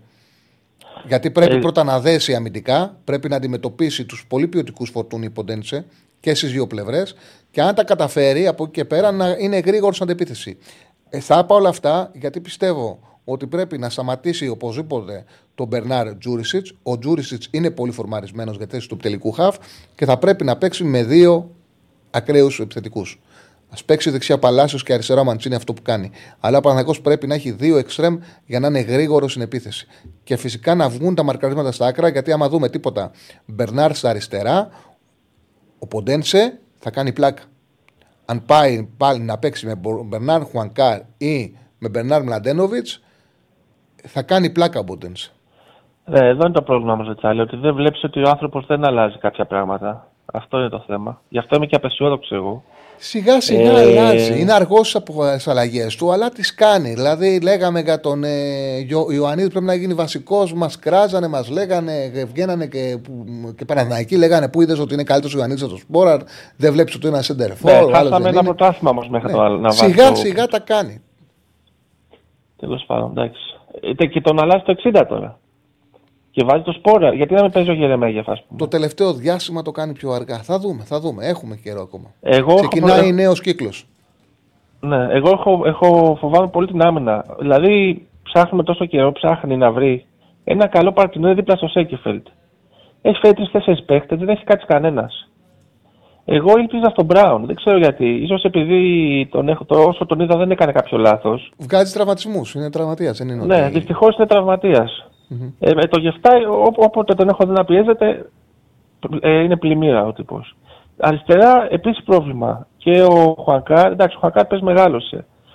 Και ο Μλαντένοβιτς έχει πρόβλημα στην άμυνα. Οπότε αυτό που λες ότι πρέπει να προσέξει την άμυνά του, δεν βλέπω να έχουμε τους παίχτε να παίξουν άμυνα την Κυριακή. Δεν ξέρω. Η άμυνα δεν ξεκινάει μόνο από τελευταία γραμμή. Η άμυνα δεν ξεκινάει από τελευταία γραμμή, ξεκινάει ναι, συνολικά. Και, ναι, είναι ότι δεν πρέπει να βάλει αριστερά εννοείται τον Μπερνάρ γιατί θα κάνει πλάκα ο Ποντένσε. Οπότε, αλλά αριστερά και στο κέντρο της άμυνα βλέπω έχουμε γενικά φέτος πρόβλημα. Θα δούμε, θα δούμε. Θα ανοίξει νέος κύκλος παιχνιδιών και θα μιλάμε με μεγαλύτερη ασφάλεια. ευχαριστώ πάρα πολύ. Έγινε, ευχαριστώ. Να είσαι καλά, να είσαι καλά. Μια χαρά είναι ο Γετβάη, λέει ο φίλος. Πάω κάρα πρωτάθλημα, λέει ο άλλος. Ε, μην κρίνεται το χθεσινό μάτσο επειδή η Ολλανδία είναι ομαδάρα. Ε, να μην κρίνουμε. Γιατί να έβασε το μλικό, σε παρακαλώ. Ε, λέει ο φίλος, δηλαδή να μην κρίνουμε το χθεσινό μάτσο επειδή η Ολλανδία είναι ομαδάρα. Δεν ξέρω αν μιλάει σε ε, φίλους του chat που μιλάγανε νωρίτερα. Ε, Πάντως κριτική του παιχνιδιού γίνεται. Πράγματι, πρέπει όμως να έχουμε και έναν ρεαλισμό. Δεν είμαστε έτοιμοι για να βγάλουμε τους Ολλανδούς έξω από το δίδυμο. Δεν ήμασταν έτοιμοι για να. Θα ήταν ποδοσφαιρική αδικία να έβγαζε η εθνική μας ομάδα εκτός ευρωπαϊκού τους Ολλανδούς. Είναι καλό που πήραμε την πρώτη θέση γάμα κατηγορία, που έχουμε τα playoff, εκεί είναι το επίπεδό μας. Το επίπεδο μας ρεαλιστικά ήταν για να είμαστε πάνω από τους Ιρλανδού. Ήμασταν εύκολα πάνω από τους Ιρλανδού. Το επίπεδο μας, επειδή έχουμε βελτιωθεί, ήταν για να δώσουμε τη μάχη μας με τους Ολλανδούς. Τη δώσαμε, χάσαμε σωστά και στα δύο μάτια. πρώτο εύκολα στο στην Παπαρίνα πιο δύσκολα, βέβαια με ξεκάθαρη εικόνα ανωτερότητας των Ολλανδών, παρότι είχαν σημαντικές απουσίες, κομβικές απουσίες. Ε, μας λείπουν πράγματα. Είναι δεδομένο ότι μας λείπουν πράγματα. Θα έπαιρνε δανεικό, λέει ο φίλος τον Γενάρη, τον Κουρμπέλη για να καλύψει το κενό του Μάγνουσον, μια και δεν υπολογίζει Τραμπζονσπόρ. Να καλύψει ο Κουρμπέλης το κενό του Μάγνουσον, αφού μπορεί να παίξει και ο Αράο στόπερ. Ε, όχι, όχι, δεν θα πήγαινα σε αυτήν την επιλογή εγώ. Όχι. Τον Παναθηναϊκό, κατά τη γνώμη μου, τον κρίνουμε πολύ αυστηρά. Ένα κακό ματς έχει φέτος ο Παναθηναϊκός και αυτό είναι με την ΑΕΚ. Εντάξει, νομίζω ότι όλοι οι οπαδοί κρίνουν τις ομάδες τους ε, αυστηρά. Πιστεύω ότι και οι τέσσερις που διεκδικούν το πρωτάθλημα έχουν πλεονεκτήματα και αδυναμίες ξεκάθαρες. Ε, αυτά τα δύο, οι δύο κύκλοι έχουν βρει τις ομάδες πραγματικά ε, σε ένα, μια κατάσταση που έχουν πράγματα να βελτιώσουν, αλλά έχουν και μια καλή εφετηρία. Δηλαδή συνεχίζουν στην Ευρώπη. Είναι πολύ σημαντικό που και οι τέσσερις μοιάζει να μπορούν να συνεχίσουν στην Ευρώπη και μετά ε, τους ομίλους, δηλαδή να μπουν σαν νοκάουτ παιχνίδια. Και οι τέσσερις ομάδες είναι στη μάχη του τίτλου. Οπότε έχουμε θετικά πράγματα και για τους τέσσερις. Ασφαλώς έχουν και τέσσερις αδυναμίες. Πάμε στον κόσμο που έχει καλέσει. Πάμε στον επόμενο. Χαίρετε. Ευχαριστούμε πάρα πολύ το φίλο τον ε, Σταύρο για το 1,99 δολάρια. Ναι, καλησπέρα Τσάρλι από Νέα Υόρκη. Καλή εκπομπή. Σε ευχαριστούμε πάρα πολύ, Σταύρο. Έπεσε ο φίλος; Έπεσε. η γραμμή του φίλου που κάλεσε. Όποιος καλέσει θα βγει κατευθείαν. Οι γραμμές αυτή τη στιγμή είναι άδειες. Οπότε καλέστε να βγείτε στον αέρα. Τι λείπει εθνική ομάδα ποδοσφαίρου, τελειώματα, δημιουργία, τακτική συνέπεια, καθαρά μυαλό, ε, τελειώματα, δημιουργία, ποιότητα. Πάνω απ' όλα ποιότητα. Η ποιότητα μπορεί να μπει στη δημιουργία και είναι το 73%. Τελειώματα, δημιουργία, τακτική συνέπεια, καθαρό μυαλό. Εγώ θα έλεγα ξεκάθαρα ποιότητα, οπότε θα το βάζω στη δημιουργία. Ε, λοιπόν, αν δεις ξανά τη φάση ο Ιωαννίδης, ο Φαν Ντάικ έχει καλύψει γρήγορα και βρίσκεται ανάμεσα σε Μασούρα και Ιωαννίδη. Θα μπορούσε, την έχω δει, θα μπορούσε να κάνει μια τέτοια. Ασφαλώς τον κάλυψε ο Φαν Ντάικ και είναι έμπειρος. Δεν ήταν εύκολο να βγάλει αυτόματα τη φάση, αλλά υπήρχε ένας χρόνος που θα μπορούσε να τη γυρίσει την μπάλα με τη μία. Άργησε λίγο ο Ιωαννίδης και έχασε αυτόν τον, ε, τον χρόνο. Πάμε στο φίλο, χαίρετε. Καλησπέρα. Καλησπέρα. Καλησπέρα, Τσάρλι. Καλησπέρα και στο Στέφανο και στο τσάτ.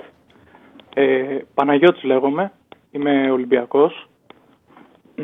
Ε, πήρα να μιλήσω για το χθεσινό μάτς.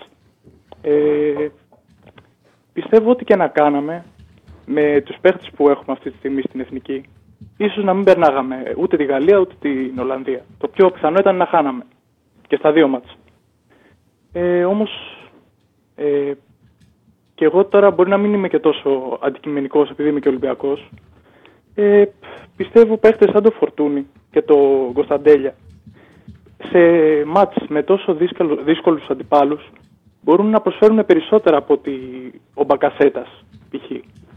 Δεν μ' αρέσουν βέβαια οι συγκρίσεις σε μένα, ε, αλλά θέλω να μου πεις και εσύ τη γνώμη σου. Πώς το βλέπεις, πιστεύεις ότι με Κωνσταντέλια ή με Φορτούνη χθες θα μπορούσαμε να είχαμε και αυτή τη δημιουργία που λέει και το chat ότι δεν έχουμε. Κατά 70% που βλέπω και στο Πολ. Κοίταξε, δεν πήγε καλά ο Μπακασέτας, ο οποίος είναι ο δημιουργός αυτή τη στιγμή που, έχει, ε, που ξεκινά ο προπονητής μας. Δεν δοκιμάζει καθόλου το Κωνσταντίγια.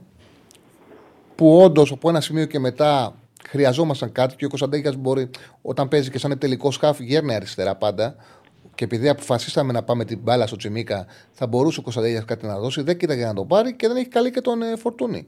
Οπότε, ναι, δεδομένα, θα έπρεπε κάτι να ψάξει δημιουργικά. Κάτι λείπει. Κάτι θα μπορούσε να ψάξει που δεν το έκανε ο Πογέτ. Πήγε κάπου σαν τσούμπα, αλλά με τρεις center for. Δηλαδή, πάμε με τρεις striker και ό,τι γίνει. Πάμε με ενθουσιασμό, πάμε να φωνάξει ο κόσμος, να πάρουμε κανένα σημείο να γεμίσουμε την περιοχή. Έτσι το πήγαμε. Okay. Αυτό. Ναι.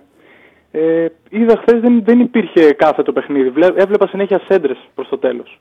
Ναι. Ε, δεν θα ήταν ωραίο μέσα στην εθνική να είχαμε ένα παίχτη όπως είναι ο Ιωαννίδης, που είναι παιχτάρα έτσι, τον είδαμε και χθες, που έπαιρνε την μπάλα, την κατέβαζε, έκανε παιχνίδι. Ε, έβλεπα τον Μπακασέτα, έπαιρνε την μπάλα, την έστελνε πίσω. Ε, δεν, μπορούσε, δεν, δεν έστριβε. Δεν ξέρω. Εντάξει, δεν βοηθούσε, είναι... τώρα για να μην παρεξηγηθώ, να, να, να, σου πω λίγο Τσάρλ, να μην παρεξηγηθώ, ναι, ναι, ναι, ο Μπακασέτας είναι πολύ καλός παίχτης. Αλλά πιστεύω σε τέτοια μάτς ε, μπορούμε να βρούμε από κάπου αλλού ε, μια ποιότητα που δεν υπάρχει στην εθνική και δεν τη βάζει μέσα ο Πογέτ. αυτό με ένα με, με τρελαίνει γιατί έχουμε ε, ε, υλικό ε, που μπορεί να βοηθήσει την εθνική σε τέτοια δύσκολα μάτς και δεν, δεν, δεν το χρησιμοποιούμε τρελαίνομαι όταν το βλέπω αυτό. Πάντως για τον Μπακασέτα είναι δύσκολο να είσαι τελικός σκαφ, να μην πάνε καλά οι κοντινοί σου παίκτες, το δίδυμο του άξονα, να παίζεις με ανώτερη ομάδα και να μπορέσεις να κάνεις διαφορά. Δεν λέω ότι δεν γίνεται, λέω ότι είναι δύσκολο. Δεν το βόλευε το μάτς. Από εκεί και πέρα, όταν βγήκε ο Σίμον και κερδίσαμε μέτρα, δεν είχαμε κανένα δημιουργό στο γήπεδο. Αυτό. Και δεν μπορέσαμε, δηλαδή σε πράξη φάση δεν έχουμε κάνει. Ο Κωνσταντέλια δεν θα μπορούσε να μπει και να μην βάλουμε τρεις επιθετικούς. Δηλαδή τρει ε, επιθετικούς ναι, δεν έχω ξαναδεί. Ναι, η ποδοσφαιρική λογική έλεγε αυτό. Ναι. Τι να πω. Εντάξει. Σας ευχαριστώ πάρα πολύ. Καλή συνέχεια. Να είσαι καλά, φίλο μου. Πάμε στο φίλο. Χαίρετε. Έλα, Τσάρλι. Καλησπέρα. Καλησπέρα. Καλησπέρα. από Θεσσαλονίκη. Κάντε όλοι like. Γεια σου, Στέφανε. Γεια σου, ρε Πόσα like λοιπόν. έχουμε, Σεφανέ; Με 144 like. Παιδιά, κάντε like, τα χρειαζόμαστε. Κάντε like. Θυμίζω ότι ο Ραπτόπουλος 7 θα βγει στην εκπομπή με το ραγκάτσι. 7 με 9 ο ραγκάτσι έχει καλεσμένο το Ραπτόπουλο. Οπότε θα έχει πάρα πολύ ενδιαφέρον η εκπομπή να μείνετε συντονισμένοι. Πες τα φίλε. Ε, εντάξει, πήρα και εγώ λίγο να μιλήσουμε για την εθνική, για τα κλαμπ. Εντάξει, ο Πάοκ τώρα παίζει με τον Αντρόμητα. Αν δεν κερδίσουμε, θα βάλω το κεφάλι στον τοίχο. Οπότε πάμε λίγο για την εθνική. Ε, δεν έχω παράπονο από κανέναν ποδοσφαιριστή όσον αφορά την προσπάθεια. Με εξέπληξε που για δεύτερο συνεχόμενο παιχνίδι ο Μάνταλος στο 8 OK, okay, δεν μπορεί να πιέσει, δεν έχει τρεξίματα κλπ. Έχει όμως μια ποιότητα που μπορεί να σου ξεδιπλώσει λίγο το παιχνίδι. Δηλαδή έχει βγάλει δύο 35 μπαλιές απίστευτες και ο Ιωαννίδης καταπληκτικός. Δηλαδή για μένα δεν τον βγάζει από βασικό. Δηλαδή ήταν απίστευτο αυτό που έκανε και δεν είναι μόνο το τι έκανε, είναι και ενάντια σε ποιους το έκανε. Δεν ήταν ενάντια στην Ιρλανδία αυτά που έκανε. Τα έκανε απέναντι στον Βαν Ντάικ που θεωρείται το καλύτερο στόπερ στον κόσμο και ενάντια στον Άκε που έκανε το treble με τη Manchester City. Δηλαδή μιλάμε για μέγεθος. Και τους πέρασε, και, το, και τους πέρασε τον πέρασε ταχύτητα. Του έκανε περιστροφή, κύκλο και τον πέρασε με ταχύτητα και ποιότητα. Δηλαδή... Τον Άκε τον έκανε κουδούνια. Ναι, ναι, ναι. τον έκανε κουδούνια. Ε, έπαθα σοκ με το πόσο καλός. Δηλαδή, ήξερε ότι ο Ιωαννίδη είναι καλός και έχω δει και μάτσο Παναθηναϊκού κλπ. Αυτό που είδαμε όμως τώρα ενάντια σε αυτά τα στόπερ ήταν απίστευτο. Είναι μάτς καριέρας, όπως είπες στην αρχή της εκπομπής. Είναι μάτς καριέρας. Ε, χίλια συγγνώμη το γράφει ένας φίλος. Με τρελαίνει αυτή την οτροπία. Λέει με φορτούνη, λέει θα παίρναμε το Μουντιάλ γιατί έχει κάνει τεράστια καριέρα στην Ευρώπη. Ε, με φορτούνη αντί κασέτα η Ελλάδα θα έπαιρνε άνετα το Μουντιάλ. Ξεκούρασα κιόλας. Άλλωστε, φορτούνη, τρομερή καριέρα στο εξωτερικό. Εκατομμύρια στα πόδια του κάθε χρόνο που φέρονται από τις ομάδες. Ρε φίλε, είναι δυνατόν να αρκεί τόσο πολύ τον εαυτό σου. Είναι δυνατόν. Δηλαδή, πραγματικά πιστεύεις ότι υπάρχει κάποιος που ισχυρίζεται ότι πρέπει στην εθνική να παίζει ο Φορτούνης να θεωρεί ότι θα παίρνει το Μουντιάλ εθνική ομάδα. Δεν καταλαβαίνεις εσύ που είσαι ΑΕΚ, που είναι άλλη ομάδα σου, ότι δεν γίνεται η εθνική ομάδα να μην παίρνει τίποτα το φορτούνι. Δεν βλέπεις ότι γίνεται μια συζήτηση ότι ναι, έπαιξε ο Μποκασέτας. Βάλει τον Μποκασέτα. Για ποιο λόγο να μην υπάρχει στο πάγκο και να μπει στη θέση του Μποκασέτα φορτούνι. Είναι παράλογο να επιλέγουμε να μην πάρουμε τίποτα από αυτόν τον παίχτη. Δεν το καταλαβαίνεις. Γιατί πρέπει να, να ηρωνευτεί για κάτι το οποίο είναι δεδομένο ότι είναι λάθος. Έχουν δίκιο όσοι θέλουν το φορτούνι στην εθνική ομάδα. Και δεν είμαστε μια εκπομπή εδώ που απαιτεί να παίξει ο Φορτούνης βασικός. Βάλτε το Μπακασέτα, παίχταρά είναι. Μας βοηθάει, έχει σούτ, έχει βάλει μεγάλα γκολ. Δεν γίνεται όμως να λες: Δεν τον χρειάζομαι, δεν παίρνω τίποτα. Είχα ένα υπέροχο τηλέφωνο, μου είπε σταματήσω από την εθνική ομάδα. Τι είναι αυτά; Έλα, φίλο μου, συγγνώμη, σε διέκοψα. Και ένας άλλος φίλος που γράφει ότι έχει παίξει ο Φορτούνης εθνική, τι κάναμε. Ρε παιδιά, δεν γίνεται ένας παίκτης να, να τα κάνει όλα. Δεν είναι ο Μέση ο Φορτούνης. Αλλά είναι ένα πάρα πολύ ποιοτικό δεκάρι είναι ένας παίκτης ο οποίος μπορεί να κρατήσει μπάλα, να μοιράσει παιχνίδι, να βγάλει assist, να βάλει γκολ. Να κάνει κάτι, κάτι out of the box. Κάτι το οποίο δεν μπορεί να κάνει ο Μπακασέτα. Μην το συζητάς, φίλε. Το κλείσαμε το μάτς για να βάλουμε γκολ με τρία center for. Γιατί δεν έχουμε δημιουργούς. Τον Κωνσταντέλια που έχουμε δεν τον έβαλε, γιατί θεωρεί ότι δεν είναι τόσο πειθαρχημένος όσο θέλει. Ε, πιθανόν ο Πογέτ. Θέλαμε δημιουργία, είναι ξεκάθαρο αυτό. Θέλουμε δημιουργία, δεν έχουμε. Στεναχωρέθηκα που με το πέναλ του Κουλιεράκη ελπίζω να μην τον έχει επηρεάσει, αν και έχει δείξει ότι τα λάθη δεν τον επηρεάζουν. Εντάξει, δεν ήταν πολύ καλός, δεν ήταν και πάρα πολύ κακός. Πολλά λάθη ο Μαυροπάνος που περιμένεις από αυτόν πολύ καλύτερη εικόνα. Δηλαδή είναι το, βασικό, το πιο βασικό βασικό στόπερ, ε, παίζεις στη West Ham, είναι Premier League. Περιμένεις να κάνει λίγο διαφορετικά παρά. Περίμενα δηλαδή να είναι ο βράχος, ο λεγόμενος βράχος. Ε, τα χαφ. Στα χαφ έχουμε πρόβλημα. Τέλει είναι ξεκάθαρο και για ένα συγκεκριμένο χαφ θα πω έτσι όπως το βλέπω εγώ το παιχνίδι, έτσι όπως βλέπω εγώ το ποδόσφαιρο, θεωρώ ότι ο Μπουχαλάκης δεν έχει θέση στην εθνική. Δηλαδή θεωρώ ότι ο Τσιγκάρας στο ρόστερ μέσα, όχι απαραίτητα να παίζει, αλλά στο ρόστερ έχει να προσφέρει πράγματα που Ξέρεις τι συμβαίνει με τον Μπουχαλάκη. Ξέρεις, συμβαίνει με τον Δεν έχει να δώσει τίποτα περισσότερο από αυτό που δίνουν αυτοί που παίζουν. Δηλαδή μπαίνει ο Μπουχαλάκης και δεν μπορεί να περιμένεις να σου δώσει κάτι συν. Μπήκε ο Σιώπης, έδωσε μια ενέργεια. Έτρεξε την μπάλα. Είναι πιο επιθετικός στο μαρκάρισμα. Ο Μπουχαλάκης δεν μπορεί να σου δώσει εξάριθμο. Δεν μπορεί να σου τρέξει την μπάλα. Δεν δίνει κάτι από αυτό που. Δηλαδή ζητάμε πράγματα από τους από τους κεντρικούς σκάφ. Δεν μπορεί να τα δώσει ο Μπουχαλάκης. Δεν μπορεί να πάρουμε κάτι έξτρα. Μα και να πω ότι ας πούμε ότι βγήκε ο Μάνταλος γιατί είχε κουραστεί, είχαν βαρύνει τα πόδια του, φυσιολογικό, έχει μια ηλικία, έχει τους τραυματισμούς, έχει, έχει, έχει.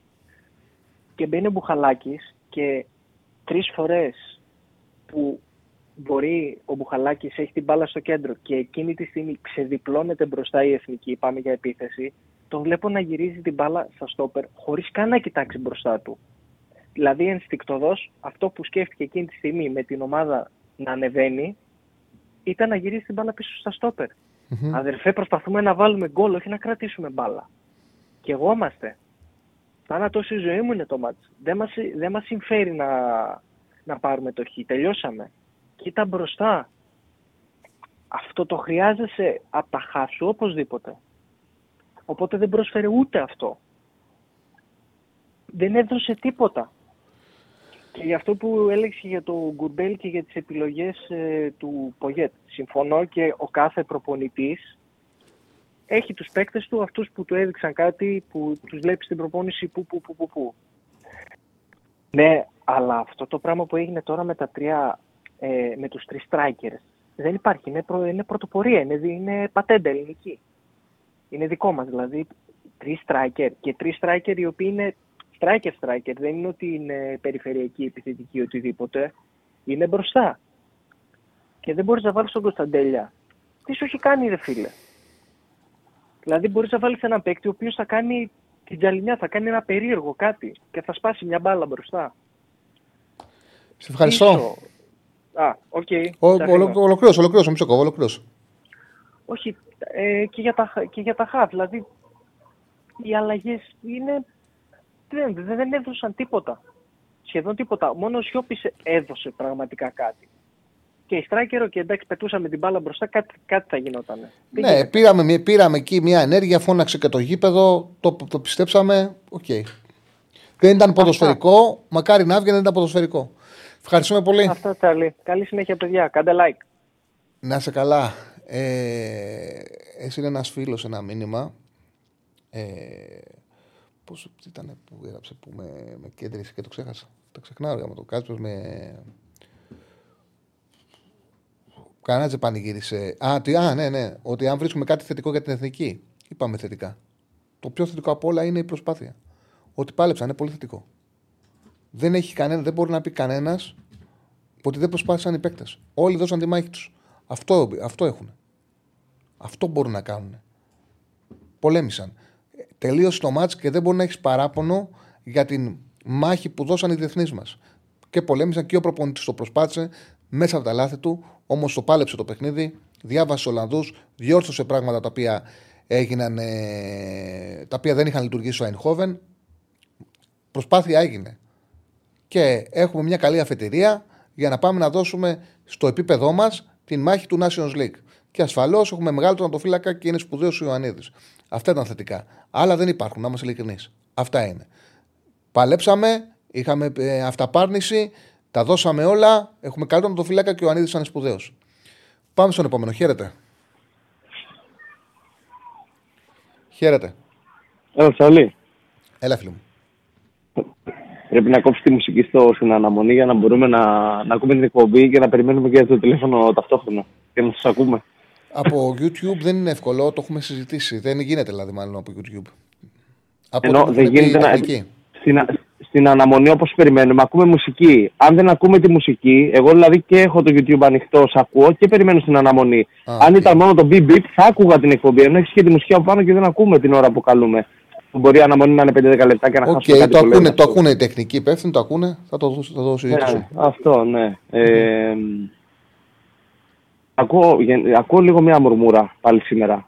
Ε, εντάξει, είναι στη φύση μας έτσι. Σαν Έλληνες, σαν στη νίκη θα υπάρχει ενθουσιασμός, δεν θα ψάξει κανένας για άλλα πράγματα. Στη νίκη κατευθείαν ξαναρχίζουμε, λέμε ποιος έλειπε, τι έγινε, τι δεν έγινε.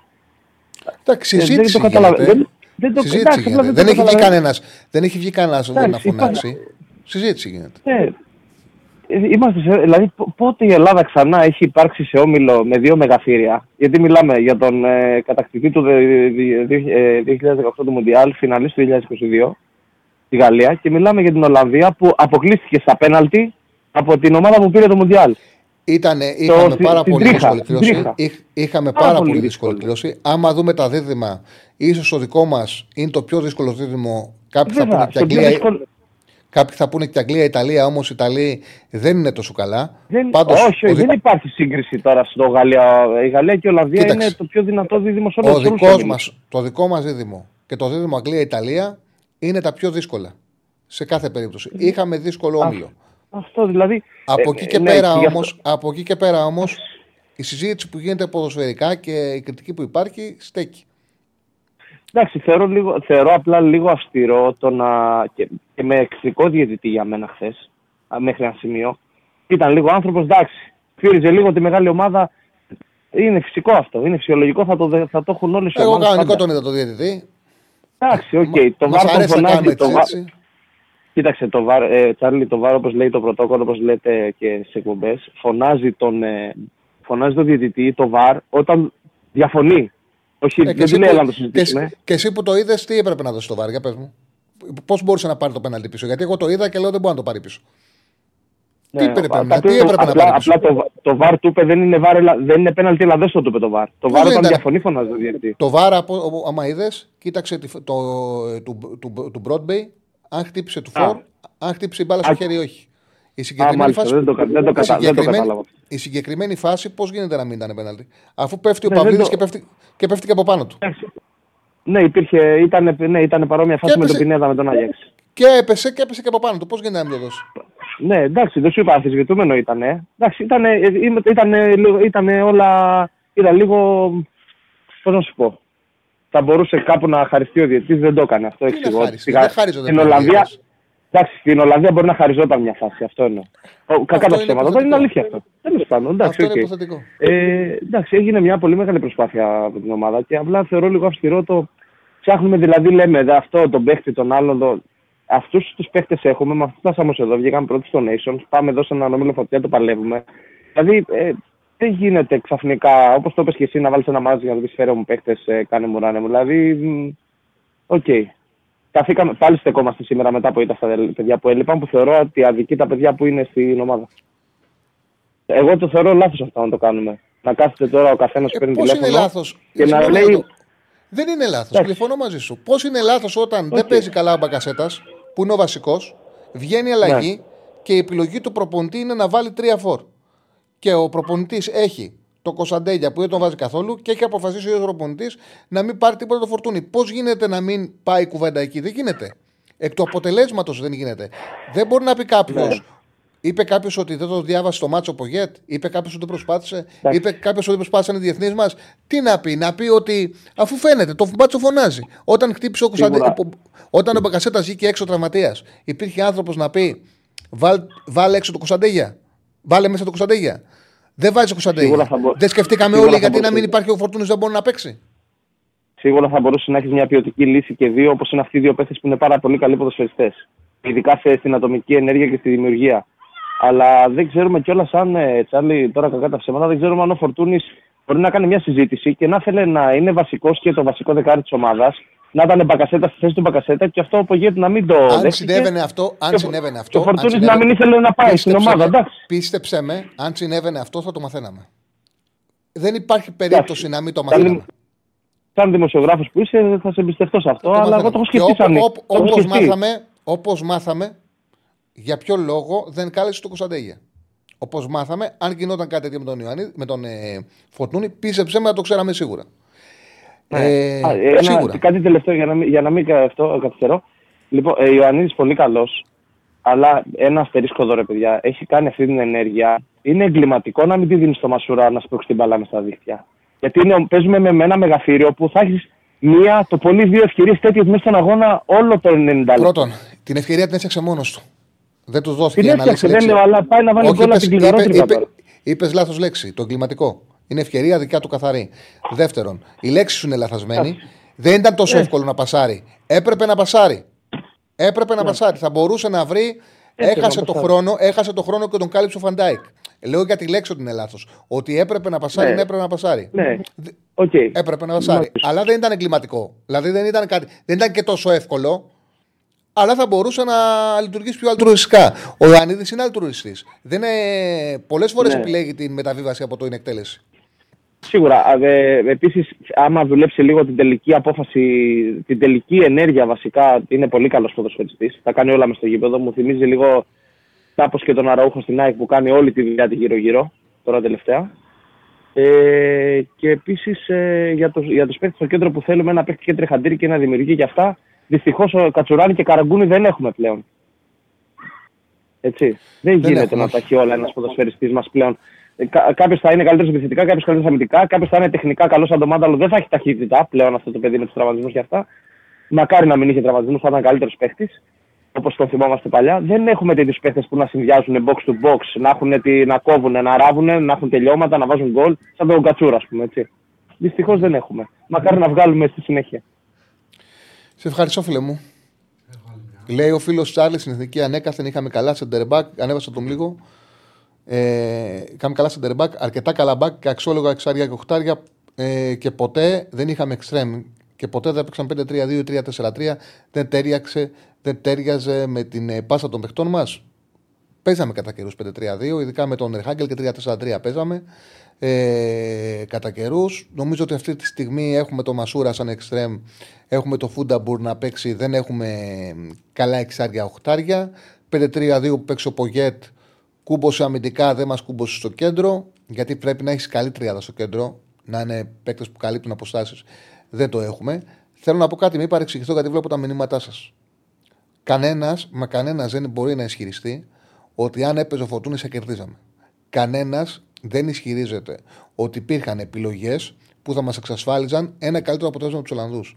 Το πιο πιθανό ήταν και να έχει τον Φορτούνη στο πάγκο του ο Πογέτ. Και όταν ε, χτύπαγε ο Μπακασέτας ή από το ημίχρονο που βλέπω ότι πάει καλά τα χαφ, να του έλεγε ο Πογέτ Φορτούνη μπες στο ημίχρονο. Στο 70, Κωνσταντέλια μπε αριστερά. Στο 75, να δούμε τι θα κάνουμε. Κανένας δεν μπορεί να ισχυρίζει ότι θα κερδίζαμε. Το πιο πιθανό ήταν να χάναμε. Και να πω και κάτι, αν ήμασταν με τις καλύτερες δυνατές επιλογές. Αν ήμασταν και λίγο άτυχοι, δεν είχαμε τον Βλαχοδήμο σε καλή μέρα, θα μπορούσε πολύ εύκολο να πάει το παιχνίδι 0-2-0-3. Με την ίδια προσπάθεια, με την ίδια ψυχή και με τις καλύτερες δυνατές επιλογές. Η διαφορά μας με τους Ολλανδούς ποιοτικά είναι μεγάλη. Αυτό που συζητάμε είναι ότι πρέπει να κάνεις το καλύτερο δυνατό. Και το καλύτερο δυνατό ήταν να υπάρχει στον πάγκο φορτούνη, μπακασέτα έξω, φορτούνη μέσα. Από τι μου χτύψε. Να είναι πιο ενεργός Κωνσταντέλια, 75-80 μέσα Κωνσταντέλια. Αυτό ήταν το καλύτερο δυνατό που μπορούσαμε να κάνουμε. Συν το ότι να υπάρχει και ένας ενεργός πιο ελαφρύς χαφ, Γαλανόπουλος, Αλεξανδρόπουλος, ό,τι έκρινε ο Παπα-Νικολάου, ό,τι έκρινε ο coach, ο Πογέτ.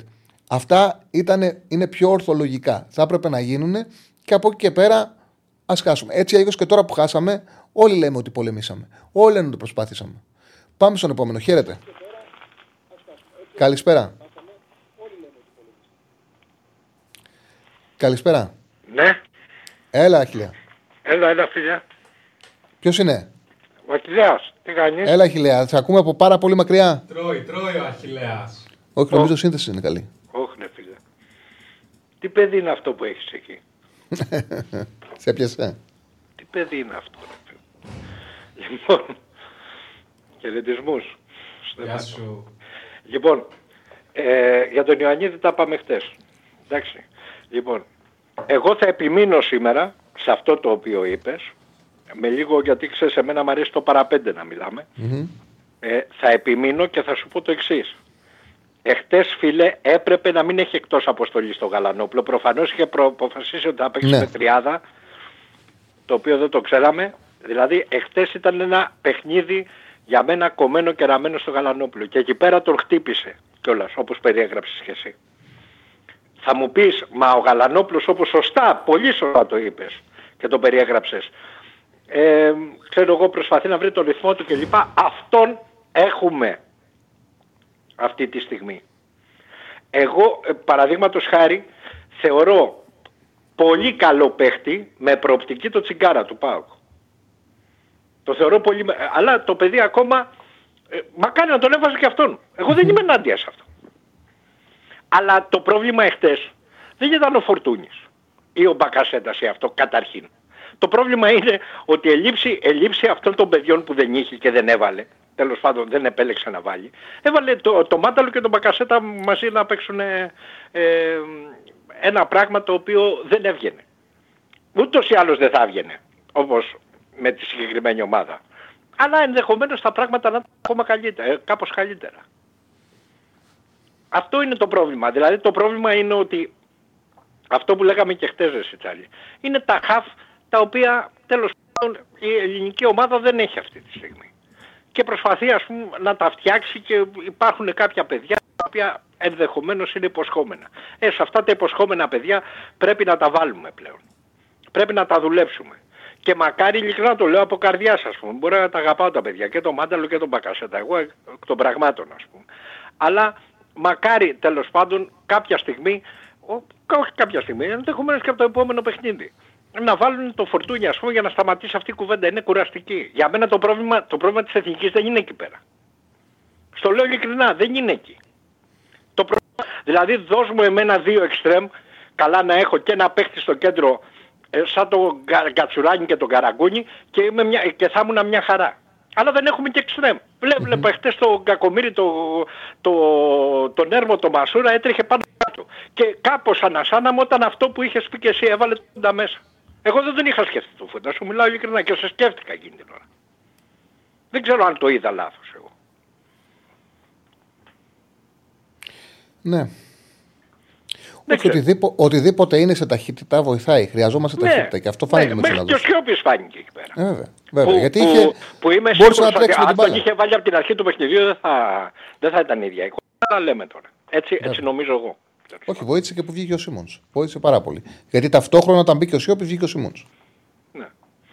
Τέλος πάντων, εμένα, εμένα αυτό είναι το πρόβλημά μου. Τα κεντρικά χάφου είναι το πρόβλημά μου και τα εξτρέμ. Αυτό, ε, εκεί μου φαίνεται ότι έχουμε μεγάλη έλλειψη, γι' αυτό και την άλλη φορά σου είχα πει για τον Τζιόλι. Δεν ξέρω τι κάνει αυτό το παιδί, σε τι φάση είναι, μακάρι να επανέλθει για το ελληνικό ποδόσφαιρο δηλαδή, όχι για mm-hmm. οτιδήποτε, γιατί είναι κάτι το οποίο εγώ πιστεύω πάρα πολύ, τέλος πάντων. Και επίσης ε, ε, ο Φορτούνης σίγουρα θα βοηθούσε. Δεν είμαι καθόλου σίγουρος εχθές ότι θα βοηθούσε ε, ο Κωνσταντέλιας. Καθόλου σίγουρος. Τον εκτιμώ απεριόριστας σαν παίχτη, αλλά θεωρώ ότι ακόμα είναι πάρα πολύ άγουρος παίχτης και φαίνεται σε διάφορα σημεία του παιχνιδιού. Απλά, απλά στο τέλος η επιλογή του προπονητή είναι να βάλει τρία striker. Εκεί Α, λες ποιον, έχεις, ποιον, έχεις, ποιον έχεις δημιουργό, βάλε Α. αυτόν. Να είναι πιο ορθολογικό. Να πάρεις ένα χτύπημα, να πάρεις μια σέντρα. Έτσι έγινε στο Τσιμίκα κούμπησε η μπάλα να πάει στο Τσιμίκα να κάνει μια συνεργασία, να είναι κάτι πιο ορθολογικό για το τέλος. Ε, εντάξει, για το, φορτούνι, για το φορτούνι εγώ δεν έχω καμία, καμία αντίρρηση, ε, ε, εννοείται ας πούμε, αλλά είναι βέβαιο ότι για μένα, εάν πάει ο Φορτούνης, δεν το λέω για κακό, απλά έτσι υπάρχει στη ζωή. Ένα από τα δύο παιδιά πρέπει να φύγει από την ομάδα. Είναι βέβαιο για μένα αυτό. Μπορεί να μου λες και το σέβομαι απόλυτα αυτό που μου λες, ότι κάτι θα είχαμε μάθει κλπ. Ε, καμιά φορά δεν χρειάζεται να γίνει ένα επεισόδιο, είναι και τι μυρίζεις στην ε, ατμόσφαιρα ο προπονητής στα αποδητήρια. Σου είπα το μεγαλύτερο παράδειγμα είναι ο Τσάρτας. Πιο δύσκολος άνθρωπος δεν υπάρχει. Ο Ρεχάκελ πήρε την, πήρε την κρέμα του. Τον είχε, παραπονούταν, εγκρίνιαζε, έκανε εκεί. Και πήρε το καλύτερο που μπορούσε να το Δεν ξέρει τι γινόταν και από τους άλλους. Εδώ πέρα μπορεί να είναι και από, από τις δύο πλευρές. Και το ένα παιδί και, το, και τα άλλα παιδιά να έχουν, ε, ξέρω εγώ, μια σχηρογνωμοσύνη όσον αφορά το χαρακτήρα και τέλος πάντων ο, αυτή τη στιγμή αυτός ο οποίος βρίσκεται στο τιμόνι της Εθνικής να, ε, μην θέλει, να μην έχει καμία όρεξη να διαχειριστεί αυτό το πράγμα. Θα μου πεις, μα χάνουμε ρε φίλε, μα χάνουμε από αυτή την ιστορία. OK, okay. Ε, εντάξει, αλλά αυτή τη στιγμή αυτόν έχεις εκεί πέρα, αυτός το διαχειρίζεται, τέλος πάντων θεωρείς σαν ομοσπονδία, σαν ελληνικό ποδόσφαιρο, δεν ξέρω κι εγώ αν μπορούσε να είναι μια ομάδα, ένας οργανισμός τέλος πάντων, κερδίζεις σε άλλα πράγματα. Εντάξει, εγώ σου μιλάω ειλικρινά, αύριο, εάν μου έλεγε κάποιος ότι παραδείγματος χάρη σταματάει ρε παιδί μου ο Μάνταλος από την Εθνική, μεγάλος άλλωστε, και στη θέση του πάει φορτί, ή σταματάει ο Μπακασέτας. Δεν νομίζω ότι είναι με τον Μάνταλο η ιστορία, νομίζω ότι είναι με τον Μπακασέτα. Σταματάει ο Μπακασέτας, εγώ δεν θα είχα απολύτως κανένα πρόβλημα. Σου μιλάω από καρδιάς, γιατί την αγαπάω την Εθνική. Δεν, δηλαδή, δεν, το, δεν το έχω βάλει ποτέ σε αντιδιαστολή με την ομάδα μου. Ειλικρινά στο. Ναι, ναι, κατανοητό, κατανοητό. Εντάξει. Σε Κανένα σε πρόβλημα. Αλλά θεωρώ ότι κάποιο τέτοιο θέμα δεν θεωρώ ότι είναι τρελός ας πούμε ο Πογέτη και δεν βλέπει ότι ο Φορτούνης είναι καλός παίχτης. Έλεος. Εντάξει. Ναι, εντάξει, η δουλειά του είναι όμως να κάνει σωστή διαχείριση. Ναι, ναι, ναι. Ε, Όλοι, κάποια φορά όμως για, η σωστή διαχείριση... για τα πάντα υπάρχουν, υπάρχουν, υπάρχουν λόγοι. Όλοι οι προποντέ, ό,τι και να κάνουν, υπάρχει λόγος που το κάνουν. Ναι, ναι, Κάποια ασφαλώς, σκέψη και απόφαση. Πολύ δίκιο. Έχεις πολύ δίκιο σε αυτό. Και εμένα δεν μου αρέσει αυτό τώρα που είπα. Να σου πω την αμαρτία μου, ναι.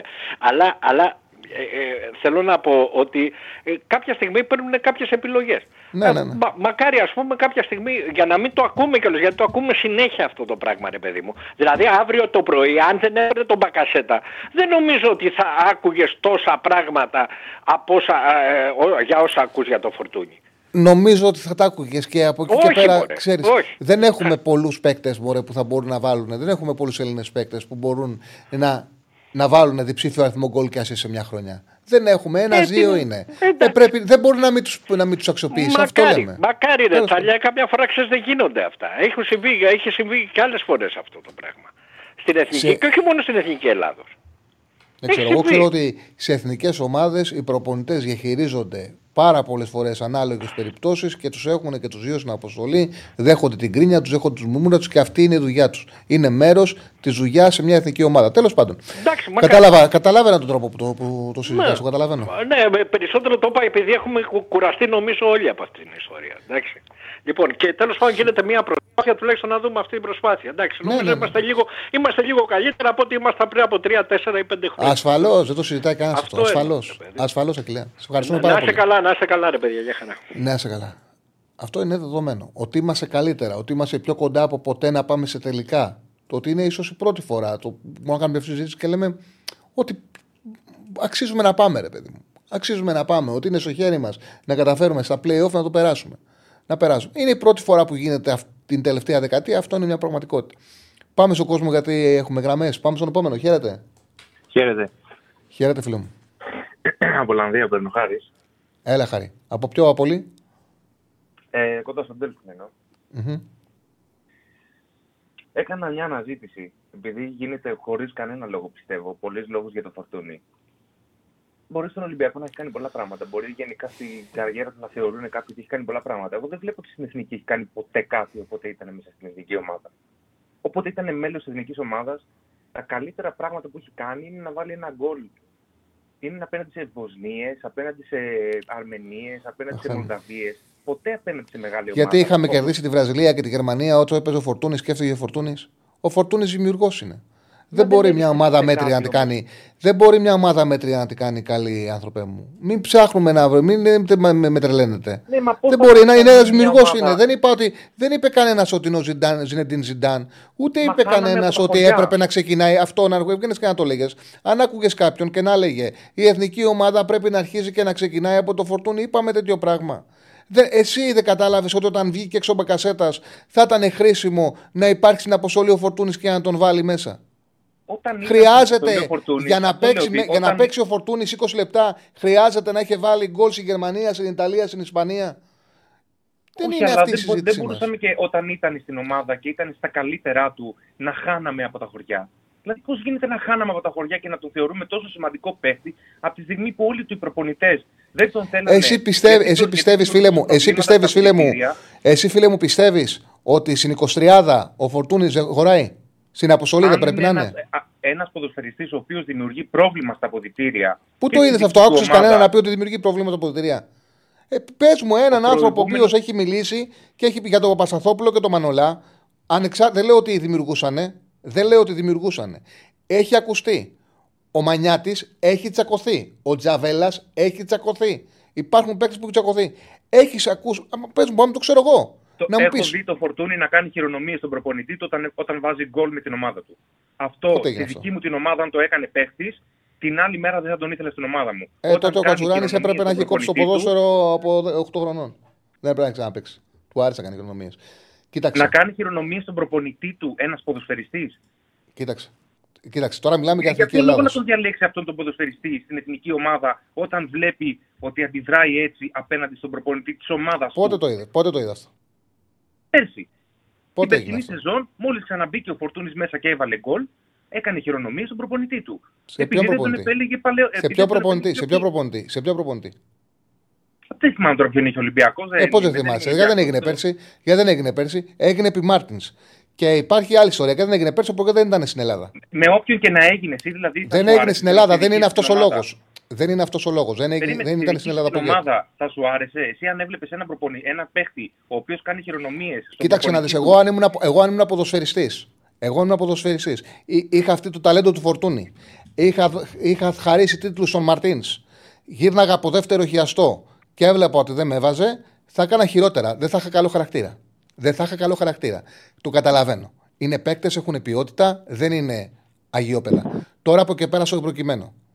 Πραγματικά δεν μπορώ να καταλάβω τι σε κάνει να κάνεις αυτή την τοποθέτηση. Δεν μπορώ να το καταλάβω. Δηλαδή, Γιατί εγώ ποιο... βλέπω όταν τον έβλεπα στην εθνική, είναι πάρα ναι. πολύ απλό, παιδιά. Όταν ναι. τον έβλεπα στην εθνική, δεν έκανε τίποτα. Όχι, όχι, όχι. Έχει κάνει σπουδαία παιχνίδια στην εθνική. έχει κάνει σπουδαία, έχει κάνει σπουδαία παιχνίδια στην εθνική. Σπουδαία παιχνίδια στην εθνική. Μα Έχει κάνει σπουδαία παιχνίδια στην Εθνική. Πες μου δύο. Με τη Βοσνία. Ναι, ναι, με τη Βοσνία. Αυτή κερδίζαμε. Ε, Αυτή κερδίζαμε. Ε, τη Βοσνία κερδίζαμε. Δεν, είχαμε, δεν ήμασταν. Και τώρα, και, τώρα, και, τώρα, και τώρα την Ελλαδία κερδίζουμε. Δεν κερδίζουμε την Ρεάλ δεν κερδίζουμε την Βραζιλία.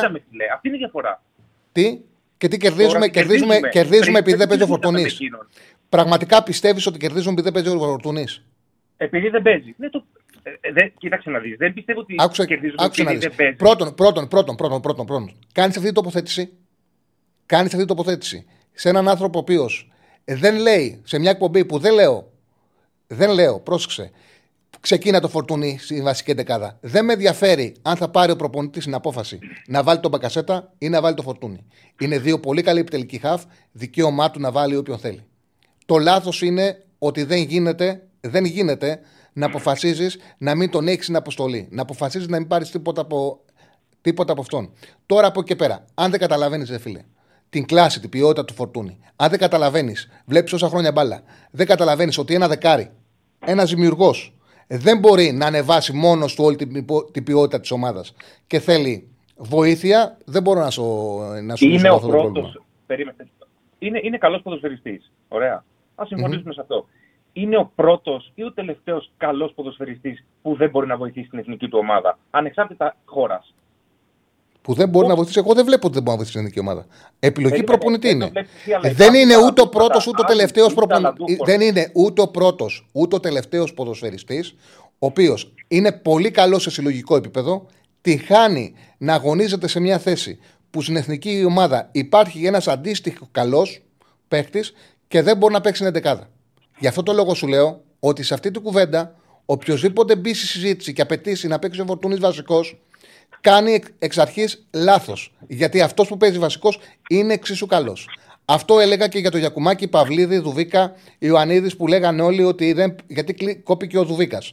Λέω ότι οποιοδήποτε κάνει αυτή τη συζήτηση, έχουμε τέσσερις καλούς φόρ, όποιο κοβότανε θα ήταν λάθος. Είναι όμως λαθασμένο, είναι λαθασμένο να αποφασίζεις ένας παίκτης με την ποιότητα του φορτούνη σε μια άτεχνη ομάδα να είναι εκτός αποστολής. Αν αυτό που σου λέω Κάθε δεν θες να το καταλάβεις. Αφού λες ότι. Είναι... Περίμενε, πώς λες άτεχνη που είναι εξίσου καλός αυτός που είναι στη θέση του. Άρα δεν θα ε, είναι ε, ένας, ένας, ένας έχει τεχνική κατάρτιση. Ένας. Ε, η υπόλοιπη ομάδα δεν έχει τεχνική κατάρτιση. Δεν έχουμε την ποιότητα της Ολλανδίας. Δεν έχουμε την ποιότητα της Ολλανδίας. Ο Μπακασέρα έχει τεχνική κατάρτιση, έχει ποιότητα. Έχει σουτ. Δεν μπορώ να πω γιατί να παίξει αυτό έχει να κάνει το προπονητή, τον παίρνουμε και να κάνει επιλογές. Η Ιταλία, για παράδειγμα, είχε να παίρνει ή τον, το, έπρεπε να βάζει ή τον Τελπιέρο ή τον Μπάτζιο. Και οι δύο ήταν μεγάλοι. Τσακωνόταν όλη η Ιταλία γι' αυτό. Τσακωνότανε όλη η Ιταλία. Μπάτζιο ή Τελπιέρο. Ή να παίξουν και οι δύο μαζί. Ο προπονητής, ο Σάκη, έλεγε μία Μπάτζιο, μία Τελπιέρο. Αποφάσισε ο προπονητής. Έπαιρνε συνήθως Μπάτζιο. Όμως, κανένας δεν διανοήθηκε να πει παίζει ο Μπάτζιο, ο Τελπιέρο εκτός 23. Κανένας. Κανένας, δεν γίνεται αυτό το πράγμα που λες. Σε ευχαριστώ. Συγγνώμη που σου, άνοιξε, σου φώναξα. Συγγνώμη. Λάθος μου. δεν πειράζει, δεν πειράζει. Γεια σου. Λοιπόν, έχετε βγάλει τον Τσάρλι εκτός αυτού, έξω από τα ρούχα του. Πάμε like για Τσάρλι χωρίς ρούχα. Λοιπόν, έχουμε γραμμές; Τους έκλεισε, ε; τους κλείσαμε. Τους κλείσαμε, εγώ τους έκλεισα που φώναξα. Λοιπόν, Λοιπόν, ε, ωραία αλλαγή του Μπακασέτα το Κωνσταντέλια που είναι. Ε, ε, ωραία αλλαγή του Μπακασέτα το Κωνσταντέλια που είναι το μέλλον της Εθνικής. Ναι, δεν, δεν τον έβαλε. Δεν, δεν τον έβαλε, έβαλε δεξιά και αριστερά. Έβαλε, έβαλε καθαρούς σέντερ φορ δεξιά και αριστερά. Ε, μπράβο, Τσάρλι, το 23 δεν είναι δυνατόν επιτέλους. Ε, Τέλος πάντων, OK. Okay. Ε, πάρτε γραμμές 2, 10, 22, 0. 05-4-4-4. Υπόσχομαι ότι στον επόμενο και να διαφωνήσω δεν θα σηκώσω τη φωνή. Δεν έπρεπε να το κάνω, ήταν λάθος μου. Απλά εκνευρίστηκα. Λοιπόν. Οπότε στο Πολ έχουμε σε 750 ψήφους και το ερώτημα είναι τι λείπει στην εθνική ομάδα ποδοσφαίρου. 70% λείπει δημιουργία, 15% λείπουν τα τελειώματα, 9% το καθαρό μυαλό και 7% η τακτική συνέπεια έχουμε γραμμή. Έλα φίλε, χαίρετε. Γεια σας. Καλησπέρα. Ε, είμαι ζωντανά. Ζωντανά. Ωραία. Ήθελα να πω για την εθνική. Ε, όσον αφορά για το φορτούνι, άκουσα πριν που με τον κύριο, mm-hmm. ότι πρέπει να είναι στην εθνική. Διότι έχει και τα στοιχεία που έχει ο Μάνταλος, ο Πέλκας, όλοι αυτοί που έχουν στην εθνική κοντά σε αυτή τη θέση. Ε, και θα μπορούσε να δώσει κάτι παραπάνω. Εκεί δηλαδή με τους τρεις επιθετικούς ε, θα μπορούσε να δώσει τι κάθε την πάσα ενδεχομένως ε, και να είχαμε προποθέσει φάσει ε, για ευκαιρία. Ναι. ναι. Σ' ακούω, σ' ακούω. Ναι, αυτό. Δηλαδή, δεν υπάρχει. Δηλαδή, αυτή η ποιότητα, ας πούμε, ε, το να τρέξει μια επίθεση ε, φορτούνη σε μια κάθετη σειρά την έχει καλύτερα τώρα από κάθε άλλον Έλληνα ποδοσφαιριστή. Δεν ξέρω αν διαφωνείς σε αυτό. Όχι, έχει ποιότητα στη δημιουργία. Είναι από τους, ο μόνος Έλληνας ποδοσφαιριστής που μπορεί με μεγάλη συχνότητα να είναι στάση να βλέπει το συμπέκτη του μέσα στην περιοχή και να του σημαδεύει το κεφάλι. Δεν το έχει άλλο αυτός. Δεν, δεν έχουμε άλλο ένα ποδοσφαιριστή που ξέρεις ότι εύκολα θα βάλει 10 γκολ 10 άσει σε μια σεζόν. Εντάξει, δεν μπορεί καν να το μειώσει. Δεν ξέρω για ποιο λόγο το κάνουν αυτό κάποιοι. Επειδή δεν, υπο... δεν είναι στην ομάδα τους, δεν μειώνονται κάποιες αξίες. Έχει αξία. Είναι άλλη συζήτηση τώρα αν θα πρέπει να ξεκινήσει ή όχι. Αυτή είναι άλλη κουβέντα που εγώ δεν λέω ότι θα πρέπει να ξεκινήσει. Αλλά είναι εξίσου καλός ο Μπουκασέτας και ο προπονητής πληρώνεται για να παίρνει αποφάσεις. Και άλλο ένα θέμα που θέλω να θέσω είναι η θέση με τα εξτρέμ. Δηλαδή, καθαρό εξτρέμ, θεωρώ ότι έχουμε μόνο το Μασούρα και το Χατζιωβάνη στην αποστολή. Δεν υπάρχει λινιός πια, δεν υπάρχουν άλλα εξτρέμ.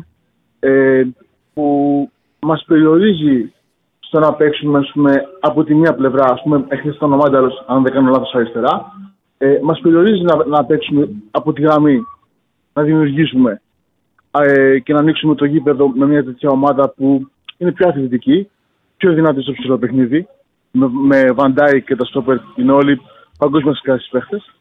Ε, και νομίζω ότι ένα extreme όπως ήταν ο καλός Δημιόφ και ο Μασούδας αριστερά, θα βοηθήσει περισσότερο την εθνική. Εχθέ παίξαμε 3-5-2. Δεν παίξαμε με εξτρεμ. Έπαιξε ο Μασούρας δίπλα δεύτερος επιθετικός. Δεν είχαμε ακραίους ναι. παίκτες. Όταν παίζουμε με εξτρεμ, στα αριστερά παίζει ή το Πέλκας ή το Μάνταλος. Και δεξιά παίζει ο Μασούρας. Ο μόνος παίκτης εξτρεμ χωρίς μπάλα που παίζει είναι ο Μασούρας. Εγώ θεωρώ ότι πρέπει να δοκιμάζεται περισσότερο φούντας. Δεν έχουμε κι άλλους. Ο Λιμιό δεν έχει ομάδα αυτή τη στιγμή. Είναι καιρό εκτός. Ναι. Οι δύο εξτρέμα είναι ο Φούντας αυτή τη στιγμή και ο Μασούρας. Και ένα άλλο θέμα και να σας αφήσω και, και σε παρακολουθώ κάθε μέρα. Συμφωνώ με τα σχολεία σου στις γενικές γραμμές. καλά. Ε, λοιπόν, θέλω να πω ότι ο Κουλεράκη χθες μπήκε απότομα στα, στα βαθιά για το Κουλεράκη, θέλω να πω χθες. Ε, νομίζω έχει καλή εμφάνιση. Ε... Κοίταξε, έκανε λάθος. Μπορεί να έκανε είχε καλή εμφάνιση γιατί έτυχε να μην μπει το πέναλτι που ήταν ατομικό του λάθος. Ε, γενικά η τριάδα στην άμυνα δεν μπορούσε να λειτουργήσει καλά. Δεν βοηθήθηκε και από τα χαφ να μπορεί να έχει σωστή αρχική ανάπτυξη. Είχαν πρόβλημα στην αρχική ανάπτυξη πολύ μεγάλο και κάνανε πολλά λάθη στην ε, πρώτη μεταβίβαση. Πάρα πολλά λάθη ο Μαυροπάνος που είναι πάρα πολύ έμπειρος. Ήταν δύσκολο το ματ. Πάντως ανασταλτικά στα αμυντικά ζητούμενα η τριάδα βοήθησε. Ε, τώρα τον στόπερ ατομικά τον κρίνεις πιο εύκολα σε δίδυμο. Δηλαδή θα μπορείς να πεις, αν είναι ο Κουλεράκη, μπορεί να παίξει εθνική ομάδα, όταν θα κάνει δίδυμο με το Μαυροπάνο, να δούμε πώς λειτουργεί. Τους αμυντικούς τους κρίνεις με μεγαλύτερη ασφαλεία σε δίδυμο. Τώρα με τρεις ήταν προστατευμένοι. Και έτσι. Ε, και στην προστασία έκανε το μικρό λάθος, μεγάλο έτσι. Εντάξει, σωστό, σωστό. Εντάξει, τώρα για την τέτοια δεν θέλω να μιλήσουμε γιατί είναι μια συζήτηση που κάνουμε συνεχεία στην Ελλάδα και δεν υπάρχει λόγος να το ξανακάνουμε αυτό το, το κομμάτι. Ε, ευχαριστώ πολύ για την. Εγώ φίλε μου, εγώ ευχαριστώ πολύ. Εγώ ευχαριστώ πολύ. Να είστε καλά, καλή συνέχεια. Λοιπόν. Έχω δύο γραμμέ. Έχεις δύο γραμμές. Ε, κάνε ένα τέτοιο για τον Εφορτούνη που λέτε να σταματήσει φορτουνιάδα. Αν ήσασταν σες του Πογέτ, θα, βάζα, θα ξεκινούσατε την δεκάδα από το Φορτούνη, θα τον εβάζατε ε, από τον πάγκο, αναρματικό του μπακασέτα τον πάγκο, ή θα τον είχατε εκτός αποστολής; Είναι περίεργος να το θα ψηφίσει ο κόσμος. Πάμε στον επόμενο. Χαίρετε. Και πες μας που έκλεισε το poll ε, το προηγούμενο. Ναι, μισό λεπτό. Ναι. Λοιπόν, οπότε το poll σε σύνολο 800 ψήφων, ε, 326 τα likes σας, τα παρατηρώ εγώ αυτά, ε, 70% δημιουργία, ε, 15% τελειώματα, 8% καθαρό μυαλό, 6% τακτική συνέπεια στο ερώτημα τι λείπει στην εθνική ομάδα ποδοσφαίρου; Ναι, πάμε τώρα στο. Κάνε και το άλλο για τον Φορτούνι, είμαι περίεργος. Έλα, φίλε μου. Έλα, φίλε. Έλα, φίλε μου, τι κάνεις; Ε. Λοιπόν, Έλα, Πελετιέρη. Λοιπόν, έλα, φίλε. Λοιπόν, εγώ να συμφωνήσω λίγο, ρε παιδί μου, με αυτό που λέγατε πριν. Mm-hmm. Δεν νομίζω ότι το πρόβλημα της Ελλάδας είναι η τεχνική έλλειψη τεχνικής κατάρτισης. Δηλαδή, βλέπεις ότι υπάρχουν παίκτε που έχουν τεχνική κατάρτιση. Νομίζω ότι το μεγάλο πρόβλημα είναι η αθλητικότητα και η ένταση. Από πολλού παίκτε, δηλαδή. Mm-hmm. Δηλαδή, δεν μπορεί να πεις, παιδί μου, ότι δεν ξέρει μπάλα, ο Ρίζο με τον Κουλιαράκη δεν ξέρει μπάλα. Ο Μάνταλο δεν ξέρει μπάλα. Ο Ιωάννης επίσης ένας παίκτης με πολύ καλή τεχνική κατάρτιση. Απλά το βλέπω ότι. Κοίταξε, να είμαστε ειλικρινείς. Έχει κάποιος από τους παίκτες της εθνική μας ομάδας να, δυνατότητα να παίξει τον άξονα και να κάνει αυτές τις συζητήσεις στον άξονα που κάνει ο Σιμώνς. Έχουμε κανέναν εξάρι με την ποιότητα του Ντεγιόνγκ. Έχουμε παίκτες που μπορεί να παίξουν στα άκρα και να έχουν το διευκολυνισμό του Ντάμφρι και τη δυνατότητα πάνω στο τρέξιμο να δημιουργήσουν. Mm-hmm. Δηλαδή θέλω να πω ότι εντάξει, κάπου σε ποιότητα υστερούμε. Σε σύνολο. Δεν μιλάω ατομικά, σαν σύνολο. Mm-hmm. Έχουμε κάποιους παίκτες που είναι καλοί. Δεν λέω ότι δεν έχουμε. Mm-hmm. Δεν διαφωνώ. Να, δεν διαφωνώ. Ε, Επίσης, μια παρατήρηση, Τσάρλι, είναι που δεν αναφέρθηκε νομίζω. Είναι ότι εκτός από τα χαφ, μεγάλο θέμα είχαμε και από δεξιά στην άμυνα. Με το Ρότα. Δηλαδή είχαμε πολύ μεγάλο πρόβλημα. Δηλαδή, όταν μόνιμα φαινόταν σαν να χάνει τη θέση συνέχεια, αναγκαζόταν ο Μασούρα συνέχεια να, να γυρίσει πίσω να καλύψει. Και αυτό μας δημιουργούσε λίγο μια, μια, μια ισορροπία. Κοίταξε, τα μεγαλύτερα προβλήματα τα δημιούργησε ο Μπεργκβάιν που είχε τέσσερις κυπάσες και όντως mm-hmm. εκεί ανάμεσα σε Μαυροπάνο Ρότα, γιατί ο Μαυροπάνος δεν ήταν σε καλή μέρα, ε, δημιούργησε πρόβλημα. Βέβαια είχαν και καλό παίχτη. Δηλαδή ήταν σε καλή μέρα ο Μπεργκβάιν, ήταν διζητικός και όντως εκεί τους ανακάτεψε. Νομίζω ότι με το Ρότα. Εκεί εντάξει, χαφ δεν έχει η Ελλάδα, αλλά από το Ρότα μπορεί να βρει κάτι καλύτερο νομίζω. Εντάξει, τον Μπάλτοκ, ο Μπάλτοκ είναι βασικός ήταν τραυματίας. Ο Ρότα φιλότιμος είναι. Δεν μπορεί να πει κάποιος ότι δεν, δεν προσπάθησε. Φιλότιμος είναι. Ε, Ανταγωνιστικός είναι, προσπαθεί. Ναι. Δεν είναι ό,τι μπορεί κάνει. Ο βασικός είναι ο Μπάλτοκ. Εμείς τώρα σχολιάζουμε, ρε παιδί μου, για μια ομάδα η οποία κατά πάσα πιθανότητα θα βρεθεί στο Euro. Οπότε σχολιάζουμε πώς θα, μπορούμε, πώς θα μπορεί αυτή η ομάδα να βελτιωθεί ώστε να είναι ανταγωνιστική στο Euro. Εντάξει, κατά πάσα πιθανότητα θα δούμε. Μάχη θα γίνει στα playoff. Δεν είμαστε τόσο καλύτερα από τους άλλους, να είμαστε σίγουροι. Μάχη θα γίνει, θα δούμε. Ε, νομίζω με Λουξεμβούργο. Με Καζαξάν θα παίξουμε με τελικό. Με Καζαξάν. Και τελικό ε. είμαι Γεωργία, είμαι Λουξεμβούργο. Εντάξει. Από εκεί πέρα νομίζω πάρα πολύ καλός θέση πλην του Ιωαννίδη και του Οδυσσέα που ανέφερες ήταν και ο, ο Τσιμίκας, εξαιρετικός. Κάνει καταπληκτικός πάνω στον Ντάμφρι. Mm-hmm. Ο Μασούρα τακτικά έκανε εξαιρετικό παιχνίδι. Και για μένα και ο Ρέτσος. Αυτοί, οι αυτοί οι παίκτες που ξεχώρισαν. Και, με, και πάρα πολύ δεν μου άρεσε καθόλου ο Παυροπάνο. Δηλαδή έκανε κάποια λάθη τα οποία ήταν. Δεν δικαιολογούνται από παίκτες αυτού του παιδού. Έκανε πολλά λάθη στη μεταβίβαση. Αβίαστα λάθη. Έκανε πολλά λάθη στη μεταβίβαση. Βέβαια σε όλες τις φάσεις δεν δικαιολογείται γιατί ήταν κάποια και αβίαστη και αβίαστα. Mm-hmm. Όμως υπάρχει ένα διάστημα από το 45 μέχρι το 60 που γίνονται αλλαγές που είναι μόνο στόπερ, μόνο στόπερ και αντίπαλοι. Δεν πάει ένας σκάφ να ζητήσει την μπάλα. Δηλαδή κάπου και το πρόβλημα που υπήρχε στο κέντρο ταλαιπώρησε πάρα πολύ τους αμυντικούς. Δεν τους έδωσε το δικαίωμα να δώσουν την μπάλα με ασφάλεια κοντά. Είχαν μεγάλο πρόβλημα, κατάγανε πολύ την μπάλα και πηγαίνανε σε λάθη. Εκείνο που δεν κατάλαβα γιατί έβγαλε το Σίμω ο Κούμαν. Νομίζω ότι εκεί ήταν μας. Ε, πήραμε λίγο ανάσα όταν βγήκε ο, ο Σίμονς. Έβγαλε και τους δύο παίκτες, ίσως να είναι αυτό. σω να είναι αυτό. Έβγαλε και τους δύο παίκτες που πήραν κίτρινη κάρτα. Δηλαδή, δύο πήραν κίτρινη κάρτα και τους δύο του έκανε αλλαγή. Ε, πιθανολογώ να είναι αυτό. Βέβαια δεν δικαιολογείται για όποιος παίρνει και την κάρτα να το βγάζεις. Ο Σίμον έκανε με. Δηλαδή ήταν τεράστια ανάσα, όντως. Ήταν μεγάλο, ήταν οξυγόνο για την εθνική μας ομάδα του βγήκε ο Σίμον. Ναι. OK, okay, έγινε. Σε ευχαριστώ πάρα πολύ. Έγινε.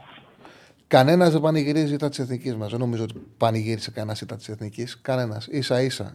ίσα ίσα που υπήρξε, υπάρχει και ανυπομονησία. Είναι πολύ σημαντικό να πάμε στα τελικά.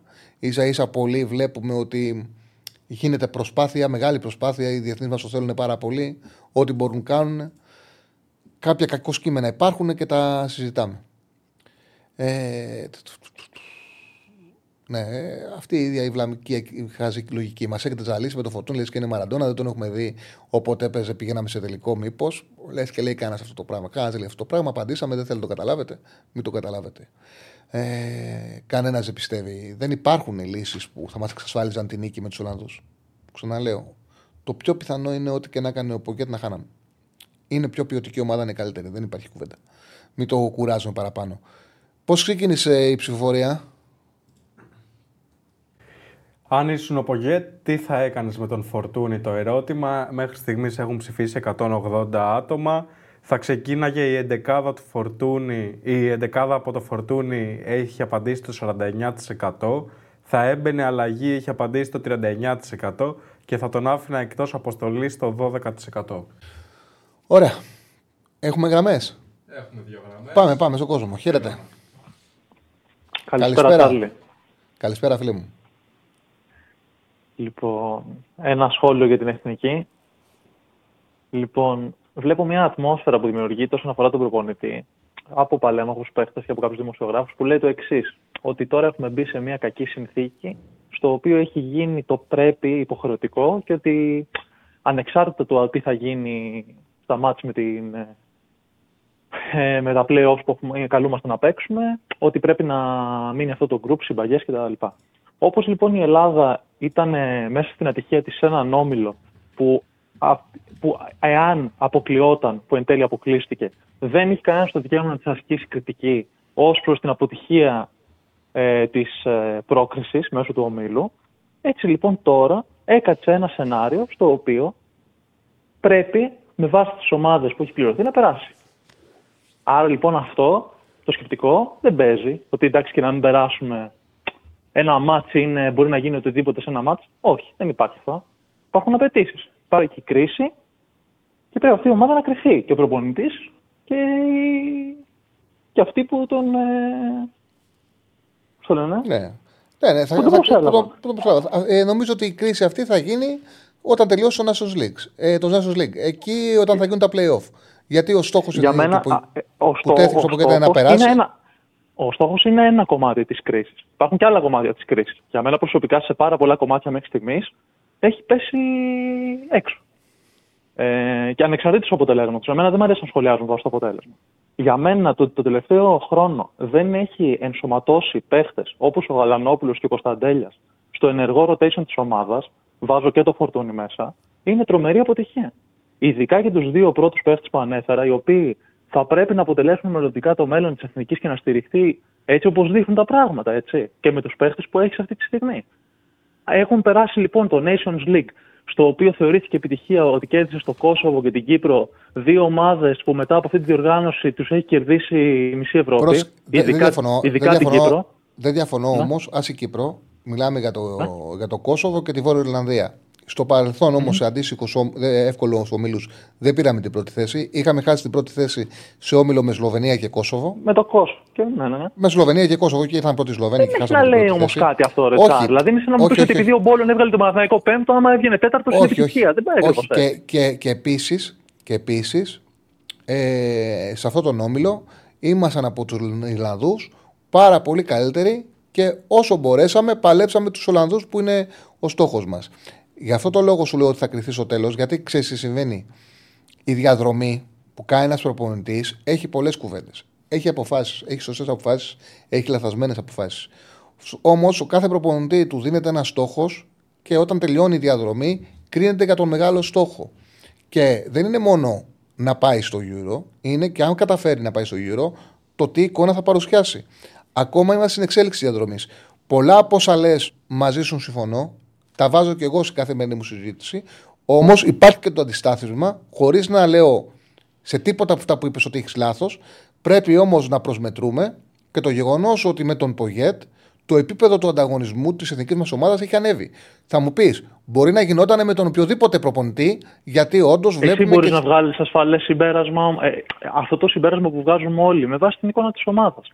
Αυτό το συμπέρασμα όμως δεν, δεν μπορεί ακριβώς να βγει παίζοντας με την Ιρλανδία, το Γιβραλτάρ και την Κύπρο και να πεις ότι ναι, είσαι και σίγουρος ότι έχει ανέβει το επίπεδο. OK, okay, δεν είμαστε στα τάρταρα, αλλά δεν είμαστε και σίγουροι για το επίπεδο που όντως είναι η ελληνική ομάδα αυτή τη στιγμή. Ε, τα δύο Γιατί με κάθε φορά Ιρλανδούς, που καλείται να κάνει το step up έχει αποτύχει. Τα δύο ματς με τους Ιρλανδούς έδειξαν ότι είμαστε πιο ψηλό επίπεδο από τους Ιρλανδούς. Τα δύο ματς με τους Βορειοϊρλανδούς έδειξε το ίδιο. Με το Κόσοβο έδειξε το ίδιο. Στα δύο ματς με τους Ολλανδούς Παρότι χτες το παλέψαμε, ανταγωνιστικοί πραγματικά δεν ήμασταν. Και οι Ολλανδοί δεν είναι αυτή τη Συγγνώμη, ρε μισό λεπτό, για, για να μην μιλάμε γενικόλογα. Η Βόρειος Ιρλανδία που προαναφέρεις παίζει αυτή τη στιγμή προκριματικά και έχει κάνει δύο νίκες με τον Σαν Μαρίνο. Ναι, δεν διαφωνώ. Ναι, όχι έχει έξι βαθμού. Έχει κάνει δύο νίκες με τον Σαν Μαρίνο. Ναι, έχει χάσει από ομάδες μέτριες. Τη Φιλανδία, τη Σλοβενία δεν παίζει κανένα μεθαθήριο. Δεν διαφωνώ. Με το Καζακστάν. Ναι, δεν, λέω, όχι, δεν, δεν, λέω ότι αυτό έχουμε... δεν το λέω για να διαφωνήσει εσύ, ούτε για να υποστηρίξω ότι η Σόν και Ντέο έχω δίκιο. Να καταλαβαίνουμε σε τι βάση μιλάμε, ποιες ομάδες μιλάμε. Γιατί Βόρειο δηλαδή την Κύπρο που έχει χάσει 0 βαθμούς και τρώει 5 και 6 γκολ, αυτές τις ομάδες ναι, εμείς παίξαμε και είπαμε ότι ναι, τις έχουμε. Εντάξει, δεν, αλλά, κάναμε και κάτι, ας πούμε. Αλλά παίξαμε ναι. με τους Γάλλους και τους κερδίσαμε ένα, και χάσαμε ένα 0 με το ζόρι. Δηλαδή το παλέψαμε το παιχνίδι με τους Γάλλους. Καλά, ένα 0 με το ζόρι δεν χάσαμε, αλλά OK. Okay, εντάξει. εντάξει, δύσκολα χάσαμε. Το παλέψαμε το παιχνίδι. Δεν πάω ότι το παλέψαμε. Παίξαμε στο Παρίσι, το παλέψαμε. Παίξαμε τους Ολλανδούς, το παλέψαμε. Ε, το δεύτερο. Το πρώτο, όχι, χάσαμε εύκολα. Ε, σου ξαναλέω. Τέλος, ότι εμένα, ακόμα... εμένα με ανησυχεί το εξής αυτό, αυτό που σου είπα. Δεν έχει ενσωματώσει, έχει εκτός αποστολής παίχτες, τους οποίους πραγματικά εγώ μπορεί, δέχομαι ότι ο καθένας μπορεί να έχει τις απόψεις του περί ποδοσφαίρου. Σε σένα να αρέσει ο Φορτούνης, κάτι πιο φαντεζία. Εμένα μου αρέσει ο Αλπεγγίδη που είναι εργάτης, οτιδήποτε. Δεν μπορώ να δεχτώ, ρε φίλε, πώς έχεις εντός αποστολής και εντός ομάδας τον Τάστο Χατζηγιοβάνη, που δεν παίζει ούτε πέντε λεπτά στην Αγκαραγκουτσού που παλεύει για τον υποβασμό, και έχεις εκτός αποστολής τον Κωνσταντέλια, ο οποίος το παιδί δεν είναι ότι έχει τη μεγάλη καριέρα, είναι ένα παιδί στη φόρμα του και το τελευταίο ένα χρόνο πες, έχει δείξει κάποια πράγματα. Πώς έχεις εκτός αποστολή το Γαλανόπουλο που όταν έχει κληθεί αυτόν τον χρόνο να παίξει με την ΑΕΚ και πέρασε στα playoff σε do or die match με τον Παναθηναϊκό είναι από τους από τους καλούς παίχτες και τον έχεις εκτός αποστολής για να παίζει ο Μπουχαλάκης που έχει να παίξει μπάλα δύο χρόνια. Ε, είναι κάποια πράγματα που δεν βγάζουν εξήγηση. Τι θα κάνουμε τώρα, δηλαδή. Δεν μπορούμε να τα βλέπουμε όλα και να πούμε ναι, OK, okay, και άμα κερδίσει και άμα προκριθεί από το Λουξεμβούργο, ε, υποστηρίζει τις επιλογές και μπορεί να κάνει ό,τι γουστάρει. Όχι. Και να περάσει από το Λουξεμβούργο δεν μου λέει κάτι εμένα για να βγάζει το Γαλανόπουλο εκτός αποστολής. Και στο λέω που Παναθηναϊκός έτσι. Εγώ ποτέ δεν λέω αυτό. Καταλαβαίνω τι λες. Σε πολλά πράγματα από αυτά που λες έχεις δίκιο. Όμως ο, ο κάθε ένας που παίρνει μια δουλειά κρίνεται το, το αποτελέσμα του στη δουλειά του. Της δουλειάς του. Και αυτή τη στιγμή ακόμα δεν έχει τελειώσει η αποστολή του. Και εγώ θα ήθελα αυτά τα οποία λες να συμβαίνουν. Θεωρώ ότι υπάρχουν πράγματα τα οποία θα μπορούσαν να πηγαίνουν καλύτερα. Από εκεί και πέρα έχουμε δει την εθνική ομάδα και σε πολύ χειρότερη κατάσταση από αυτήν. Έχω άδικο. Και... Όχι καθόλου. Και να σου κάνω και ένα σχόλιο, μια κριτική βασικά, μα ενδιαφέρει, για κάτι που ναι. δεν μου αρέσει που το λες σχετικά συχνά για τον Παναθηναϊκό. Ναι, ναι. Όταν πάει κουβέντα για, τη, για το περσινό μικρό ρόστερ, επικαλεί συνέχεια ότι ο Παναθηναϊκός είναι ο λόγος που είχα στο πρωτάθλημα αυτός. Αυτός είναι ένας από τους λόγους που έχει στο πρωτάθλημα. Ένας από τους λόγους. Και επειδή ε, όχι ότι το κάνεις εσύ αυτό το αφήγημα, βολεύει πολύ να ακούει. Θα μου βάλεις ότι το χάσα από τη διετησία. Όχι, δεν το χάσε μόνο. Αυτό σου λέω. Δεν είναι ότι. Γιατί δεν καταλαβαίνω ότι γιατί, για να ενισχύσεις κάποιος μια άποψη πρέπει να ενισχύσεις ένα, ένα παράγοντα. Ο Παναθηναϊκός έχασε το πρωτάθλημα επειδή είχε μικρό ρόστερ, επειδή η ίδια του η διοίκηση τον πολεμάει και πέρσι θέλαμε δύο παίχτες στο κέντρο και πήρε τον Τζοκάη και τον Τρουεγέ. Το χειμώνα αντί να πάρει δύο μεταγραφές πήρε τον Γκλάιν Χάισλερ. Αλλά και επειδή η ΑΕΚ έπαιζε όταν ήταν να παίξει με τον Άρη, βγαίναν εκτός αποστολής τρεις παίχτες, ο Πάλμα, ο Φαμπιάνο και όποιος άλλος. Εσύ που βλέπεις λοιπόν μπάλα όλα τα παιχνίδια, μπορείς να δεις τη διαφορά από με το ΠΑ και τον Εύρο που ο Πάο αντιμετώπισε τον Παναθηναϊκό σε αυτά τα δύο παιχνίδια και με τον Εύρο που αντιμετώπιζε την ΑΕΚ. Και μπορούμε να πούμε και για τον Παναθηναϊκό, ναι, που σκάσανε παίχτε και δεν είχε επιλογέ. Αλλά γιατί να σταθούμε σε ένα από αυτά; Δεν χρειάζεται, δεν υπάρχει λόγος. Ξέρεις τι συμβαίνει. Με τον Άρη, στα δύο παιχνίδια που προανέφερες, ο Παναθηναϊκός τα κέρδισε με σκανδαλώδης ευνοία δεν είναι κακό. Μάχη έδωσε ο Άρης, πολέμησε. Ήταν τυχερός. Έβαλε δύο στραβοκλωτσίε. Μία στραβοκεφαλιά ο Παλάσιος, μία στραβοκλωτσιά ο Παλάσιος. Κέρδισε και ναι, τα δύο μάτια με τον Βικελίδης. Ναι, ναι. Τύχη. Ναι, τελείω τυχερά. Έχει βάλει δύο γκολ τελείω τυχερά και έχει κερδίσει τα παιχνίδια αυτά. Κοίταξε να δεις. Είχε μεγάλη διαφορά ο Παναθηναϊκός. Ο Παναθηναϊκός επίσης είχε τρία παιχνίδια. αυτό δεν είναι επιχείρημα. έχει, έχει τρία παιχνίδια. Άσε με να ολοκληρώσω. Όταν έχει, έχει φτάσει σε ένα σημείο που είχε τρία παιχνίδια σε μια εβδομάδα και δεν, πραγματικά δεν έκανε φάση. Δεν ήταν εικόνα πρωταθλητή. Δεν είναι εικόνα πρωταθλητή ε, το να βάλεις 40. Να βάλεις. Μισό λεπτό. Ξέρεις πόσα γκολ έβαλε, πόσα μάτσε έπαιξε ο 26 και 10-36. Και έβαζε, έβαζε 1,3 γκολ το παιχνίδι. Αν μου δείξεις πρωταθλητή να βάζει 1,3 γκολ το παιχνίδι, θα σου πω ναι, έπρεπε να το πάρει. Δεν ήταν, δεν ήταν εικόνα πρωταθλητή. Ε, το πήρε τρεις φορές σε ατλέτικο. Το πήρε τρεις φορές σε ατλέτικο την Όχι, δεν έβαζε 1,3 γκολ. Δεν έβαζε 1,3 γκολ το παιχνίδι. Δεν έβαζε 1,3 γκολ το παιχνίδι. Δεν έβαζε και 10 που βάζανε άλλοι. Δεν έβαζε 1,3 γκολ το παιχνίδι. Δεν είχε πρόβλημα μεγάλο. Δεν ήταν, χρειαζόταν κάτι. Εγώ ήμουν ένας άνθρωπος που έβλεπα τον Παναθηναϊκό και έλεγα ότι χρειάζεται βελτίωση. Πρέπει να βάλει αυτό, πρέπει να βάλει αυτό και δεν το βάζε. Έγραφα ότι έρχεται η ΑΕΚ, τη βλέπετε, είναι καλύτερη. Μου λέγανε γιατί λες ότι είναι καλύτερη, μα τη βλέπετε, είναι καλύτερη.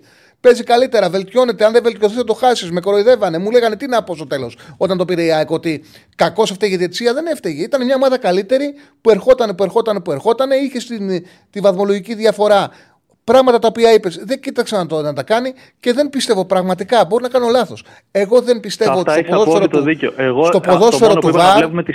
Επειδή είμαι στην Ελλάδα. Έτσι, επειδή είμαι στην Ελλάδα. Πάντα αυτό κοιτάω να κάνω. Και επειδή είμαι στην Ελλάδα και θυμάμαι τι γινόταν στο παρελθόν και πραγματικά τι πρωταθλήματα έχει χάσει. Ειδικά ο Παναθηναϊκός από διετησία, που πραγματικά τον κυνηγάγανε. Που πραγματικά εγώ ακούω στις συνεντεύξεις που κάνουν παιδιά τα παιδιά, ο Αριστοτέλης και, και ο Θανάσης, ακούω πραγματικά ο Θοδωρής και ο Θανάση, ο Θοδωρής, ο Αριστοτέλης και ο Θοδωρής, συνεντεύξει που κάνουν τα παιδιά που είναι εκπληκτικές. Είναι εκπληκτικές. Ακούω παλεμάκου του Παναθακού να μιλάνε για δεξιά και είναι επειδή κάποιοι έχουν πάει σε άλλες ομάδες, κάποιοι επειδή τους πολυνιάζει έχουν ξεχάσει και λέω, χύνεται να μιλάνε τόσο ρε παιδί μου ήρεμα, τόσο μη μου απ. Να μην, μόνο ο Γκούμα, ο Γκούμα μίλησε πολύ ωραία. Πολύ ωραία. Τα τα πράγματα πώς ήταν. Κάποιοι άλλοι μιλάγαν τόσο μη μου απ, τόσο χαλαρά για αυτό που συνέβαινε, που ναι, εκείνους είχαν σφάξει. Τώρα τι να πούμε για πέρσι. Δεν μπορεί να κάνεις και πολλά πράγματα με το βαρ. Και ο Παναθναϊκό, εγώ δεν είδα στα παιχνίδια του να μην, για, για μένα, να μην επειδή, επειδή, επειδή έχεις πει και εσύ λοιπόν ότι είσαι δημοσιογράφος πάνω απ' όλα, για μένα δυναμική δημοσιογραφία είναι να λες όταν ο άλλος σου ορίζει αρχιδιδητή έτσι με το έτσι θέλω, όταν αλλάζουν κανονισμοί για να μην πέφτουν ομάδες με το έτσι θέλω, πρέπει, πρέπει αυτά τα πράγματα, τουλάχιστον από κάποιους που έχει φωνή, να βγαίνει να τα λέει. Περισσότερο από το Παναθηναϊκό δεν βάζει γκολ. Για μένα, τι, είναι, να πω, τι να βγω να πω, κάτι το οποίο δεν πιστεύω. Εγώ δεν είδα ότι αδικήθηκε ο Παναθηναϊκός. Δεν είδα ότι αδικήθηκε ο Παναθηναϊκός. Δεν, δεν, δεν, δεν, είδες, δεν, είδες δηλαδή ότι η ΑΕΚ έχει να παίξει. Εγώ είδα ότι ο Παναθηναϊκός πραγματικά είχε πάρει δηλαδή ότι έχει να παίξει τέσσερα μάτια στα play-off. Δεν, δεν είδες δηλαδή ότι είχε να παίξει τέσσερα μάτια ΑΕΚ στα play-off και τα άλλα ήταν φιλικά και τα τέσσερα μάτια που είχε να παίξει με τον Παναθηναϊκό πήραν τα στηρίγματα. Μόνο εγώ το είδα αυτό δηλαδή. Πώς μπορώ να πω ότι είναι φιλικά τα μάτια. Εντάξει, Μόνος μου θα βγω να πω ότι είναι φιλικά τι είμαι. Με τον Παναθηναϊκό και τον Ολυμπιακό τα μάτια ήταν δύσκολα. Πήρε σφυρίγματα η ΑΕΚ, ναι ή όχι στα play-off. Ε, στο παιχνίδι που ευνοήθηκε η ΑΕΚ, ξεκάθαρα ήταν το μάτι με τον Παναθηναϊκό. Ξεκάθαρα. Σε αυτό με το μάτι Στο Γαραϊσκάκι δεν πήρε σφυρίγματα η ΑΕΚ. Εγώ, αν ήμουν διαιτητής, εκτός από το σπρώξιμο του Βίντα, θα έδινα ό,τι έδωσε ο Ιταλό. Ο διαιτητής που σφίριξε στο, στο Ολυμπιακός ΣΑΕΚ ήταν διαιτητής. Ήταν διαιτητή. Ε, Πώς λέγεται, ε, ο, ο, ο Elite. Ήταν διαιτητής Elite. Ήταν διαιτητής Elite. Μην νομίζεις ότι είχε κανένα λόγο να έρθει να παίξει η ΑΕΚ γιατί ήθελε ο, ο, ο, ο Πιλάβιος. Ήρθε διαιτητάρα. Α, ο Μάσα ήταν καλός γιατί. Anyway, έχουν ξανασυζητηθεί αυτά. Εντάξει, ο Μάσα ήταν καλός γιατί ήταν ελίτ διαιτητής με βάρ. Το είπα. Σου εξηγώ ότι κάποτε γινόντουσαν. Πέρσι ο Παναγικό, το πήρε το πρωτάθλημα μια ομάδα που ήταν πολύ καλύτερη. Και ο Παναγικό από πολιτικά του το έχασε και είχε τρία μάτς μια εβδομάδα και δεν πήρε κανένα. Αν θες να μείνουμε στη διετησία, μείνει στη διετησία, δικαίωμά σου. Ευχαριστώ πολύ. Εντάξει, ευχαριστώ. Ναι. Όχι, όχι, πέσω, πέσω, πέσω. πέσω.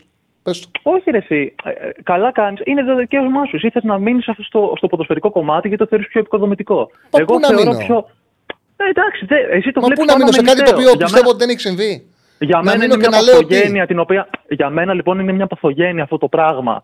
Με το, ποια, με το ποιος έχει τα κόστα στη Super League, ποιος έχει τα κόστα στην ΕΠΟ, που θεωρώ ότι 2023 πρέπει να τελειώσει. Εσύ το θεωρείς σαν. Όχι, αυτό δεν είναι μέρος του βάλεις στην κουβέντα εξίσου με το αγωνιστικό. Δεν θέλεις εμφανώ να το δεις. Ε, Άμα βλέπω. Πρόσεξε. Αν, αν υπάρχουν ακραία πράγματα, θα σου πω ναι, υπάρχουν ακραία πράγματα. Δεν βλέπω ακραία πράγματα. Δεν βλέπω ότι πέρσι το πρωτάθλημα επηρεάστηκε. Το πρωτάθλημα επηρεάστηκε και το πήρε η αγωνιστικά καλύτερη ομάδα. Αυτό είδα. Σε ευχαριστώ πολύ, φίλε μου. Γεια σου, γεια σου, καλή. Να είσαι καλά, να είσαι καλά. Λοιπόν, Έχω άλλη μια γραμμή. πάμε και στη τελευταία γραμμή και να βγάλουμε το σύγχυμα για να αφήσουμε και τα παιδιά. Χαίρετε. Φύγαμε. Καλησπέρα. Καλησπέρα. Έλα, φίλο μου. Γιάννη, καλά. Καλά, μια χαρά δεν ακούγεσαι καλά. Τώρα να με ακούς καλύτερα; Ναι, ναι. Το Δωρής Παναθηνικός. Ε, δύο λόγια ήθελα, δεν ξέρω αν έχεις αναφέρει τον Ιωαννίδη. Πάντως. Ε, ε, ναι, τον σίγουρα θα έχεις αναφερθεί προφανώς 13 και 18 επιτυχημένες μονομαχίες, 4 τελικές, 4 επιτυχημένες τρίπλες. Κάτι στατιστικά απίστευτα για επίπεδο επιθετικού εθνικής ομάδας. Νομίζω ο τελευταίος επιθετικός που μπορούσε να κάνει κάτι τέτοιο ήταν ο Μητρόγλου. Ικανός. Μόνος σκοράρισμα έχουμε μείνει λίγο πίσω από ό,τι βλέπω. Αλλά δεν έχει μείνει πίσω. Τις φάσεις ναι, ναι. της δημιουργεί ο ίδιος μόνος από πάρα πολύ χαμηλά. Από πάρα πολύ χαμηλά δημιουργεί τις φάσεις μόνος του. Δεν είναι ότι είχε παραγωγή εθνική και τα έχασε. Δεν έχασε. Είναι φάσεις προσωπικές. Όλα μόνος του τα έχει κάνει. Μόνος σου τη σηκώσε την ομάδα. Έπεσε; Όχι. όχι, Έλα, φίλε. Ακούω, ακούω κανονικά. Ναι, ναι, Εντάξει, ναι. απλά όσον αφορά και με το φίλο πριν που σχολίαζε για την εθνική, απλά να πούμε ότι πριν δύο διοργανώσεις δεν μπορούσαμε ούτε καν να κάνουμε νίκη ή αν κάναμε, κάναμε μία ή καμία. Okay, η ομάδα έχει δέσει, φαίνεται ότι δεν είναι. Ο κόσμο ξαναβλέπει. Α είμαστε και λίγο χαρούμενοι. Με τη Γαλλία ένα μηδέν με το ζόρι. Δύο φορέ Με την Ολλανδία έναντι. Θα έδινε και το τρίτο στο τέλος. Δηλαδή έχουμε ανταγωνιστεί ομάδες που δεν είναι του επίπεδου μας. Είμαστε ένα καλό επίπεδο τώρα πια. Θα είμαστε και λίγο ικανοποιημένοι. Και άμα δεν κερδίσουμε πάλι, πάλι ικανοποιημένοι θα είμαστε γιατί το αρχίσει την μπάλα. Ό,τι πάντα παίζουν. Πες μου. Χάνεσαι, χάνεσαι να ακούγεσαι καλά, μην είναι κάπου σταθερά. Δεν έχω καλό σήμα, δεν έχω καλό σήμα. Δεν έχω καλό σήμα. Είπα λέω ότι αυτή τη στιγμή παίζει η εθνική ομάδα. Χρόνια. Δηλαδή, με την Ολλανδία με την Ολλανδία Χίλια συγγνώμη, χίλια συγγνώμη, δεν έχουμε καθόλου Ναι, καλή ναι. επικοινωνία. Sorry, sorry, sorry. Χίλια Γεια. συγγνώμη. Να είσαι καλά. Λοιπόν, Τσάρλι. έλα γρήγορα. Πώς θα γίνει ο Πογέτ να μην ξαναπάρει κανέναν παίκτη της ΑΕΚ στην εθνική; Γιατί; Να, να μην ξαναπάει ο Πινέδα ποτέ ξανά στο Μεξικό. Ναι. Να μην ξαναπάει ποτέ ξανά ο Γκατσίνοβιτς στη Σερβία. Γιατί τι, χτύπησε κανένας; Πήγε και χτύπησε το κρυάριο Γκατσίνοβιτς τώρα. Χτύπησε ο Κατσίνοβιτ, δεν λες διάρκεια. Χτύπησε ο Κατσίνοβιτ. Μου τους καλούνε στην εθνική. Και Τι εδώ έπα- τσακώνονται που δεν καλούνε το φορτούνι. Είναι δυνατόν. Τι έπαθε ο Κατσίνοβιτ. Δεν έχουμε εικόνα ακόμα. Είναι εκτίμηση των γιατρών της Σερβίας. Εδώ τσακώνονται για το φορτούνι και εγώ δεν θέλω κανένας να πάει. Ε, εντάξει, κακός δεν κανένας να πάει. Η εθνική είναι πο- κάτι πάρα πολύ σημαντικό. Λοιπόν, πάμε στο bet. Βγάλε ρε Στεφάνε το, την κάρτα με το bet. Βλέπετε ότι έχουμε πέσει με έναν ε, ακρεφνή έξι. Δεν θέλει να πάνε οι παίκτες τους στην εθνική ομάδα, μην χτυπήσουν. Λοιπόν, κάτσε να βάλω τους ομίλους.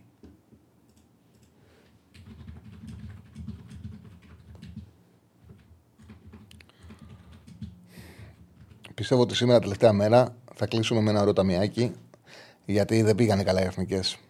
Ήταν δύσκολες, αλλά αντάλλων περνάνε. Πάμε στον δεύτερο όμιλο, έχει το Αγγλία-Ιταλία. Οκ, δεν θα ασχοληθώ με αυτό το παιχνίδι. Ε, οι Ουκρανοί πρέπει να κερδίσουν μέσα στη Μάλτα να πάρουν το ματς. Η Μάλτα έχει βάλει μόλις ένα γκολ σε όλα τα παιχνίδια που έχει δώσει. Οι Ουκρανοί, αν κερδίσουν στη Μάλτα, πάνε τελευταίο παιχνίδι, θα πάνε στους 14 βαθμούς και θα... Όχι στους 14, περίμενε, βάλα άλλο. Θα πάνε στους 13 βαθμούς και τελευταίο μάτς παίζουν μέσα με τους Ιταλούς. Ουσιαστικά, ό,τι και να γίνει στο Ιταλία-Αγγλία, εξασφαλίζουν ότι αν κερδίσουν οι Ουκρανοί τους Ιταλούς τελευταία αγωνιστική, σε ουδέτερο θα γίνει το παιχνίδι, παίρνουν αυτή την πρόκριση. Εκεί θα γίνει η μάχη, η τελευταία αγωνιστική του ομίλου, Ουκρανία-Ιταλία. Για να γίνει αυτό πρέπει να περάσουν στη Μάλτα. Η Μάλτα δεν έχει βάλει κανένα γκολ, έχει βάλει μόλις ένα γκολ στην ε, διοργάνωση, είναι ένα 15 τα τέρματά της. Στο τελευταίο παιχνίδι έφαγε 4 από τους Ιταλούς. Στο τελευταίο της εντός έδρας παιχνίδια η Μάλτα έχασε 0-2. Υπάρχει για τον Ιταλό προπονητή που έρχεται το Μαρκιόνι, υπάρχει έντονη κριτική. Δεν θα συνεχίσει. Αυτός ανέλαβε πρωτοχρονιά του 23, δεν θα συνεχίσει στην ε, εθνική Μάλτα. Μάλιστα, όσο και αν φαίνεται περίεργο, έχουν γίνει κάτι group οπαδών της Μάλτα και ζητάνε την απόλυσή του. Με ασιατικό χάντικα 1,5 το διπλό της Ουκρανίας και από τη στιγμή που εύκολα θα κρατήσουν οι Ουκρανοί το 0, εύκολα μπορούν να φέρουν και το ασιατικό χάντικα 1,5. Στην Πέτρια 65 από 1,70 που ήταν όταν το έγραψα, είναι τώρα στο 1,62 και 5 έχει πέσει το διπλό μα σχετικό χάρηκα 1,5 της Ουκρανίας. Πάμε στον όμιλο της Σερβίας. Λοιπόν, δεν ξέρω πόσοι έχετε δει τα δύο Σερβία-Ουγγαρία. Πάντως έγινε κάτι το οποίο δεν είναι και εύκολο. Δηλαδή, ναι, έχασε και τα δύο μάτς στη Σερβία. Στην πράξη ήταν δύο μάτς που και στα δύο ήταν ανώτεροι.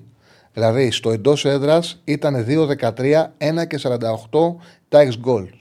Έχασε ένα-δύο. Στο εκτός έδρας το Σάββατο ήταν 0-86, 1-29, έχασε 2-1. Δηλαδή μπορούσε να πάρει βάσει ex goals ακόμα και δύο νίκες, πήρε 0 βαθμούς, δεν πήρε τίποτα. Σε κάθε περίπτωση, αν κερδίσουν τα δύο παιχνίδια τα οποία έχουν να δώσουν και είναι και τα δύο βατά μάτς, σήμερα να κερδίσουν το Μαυροβούνιο και μετά. Δεν να θυμηθώ. Τώρα νομίζω ότι έχουν τους Λιθουανούς.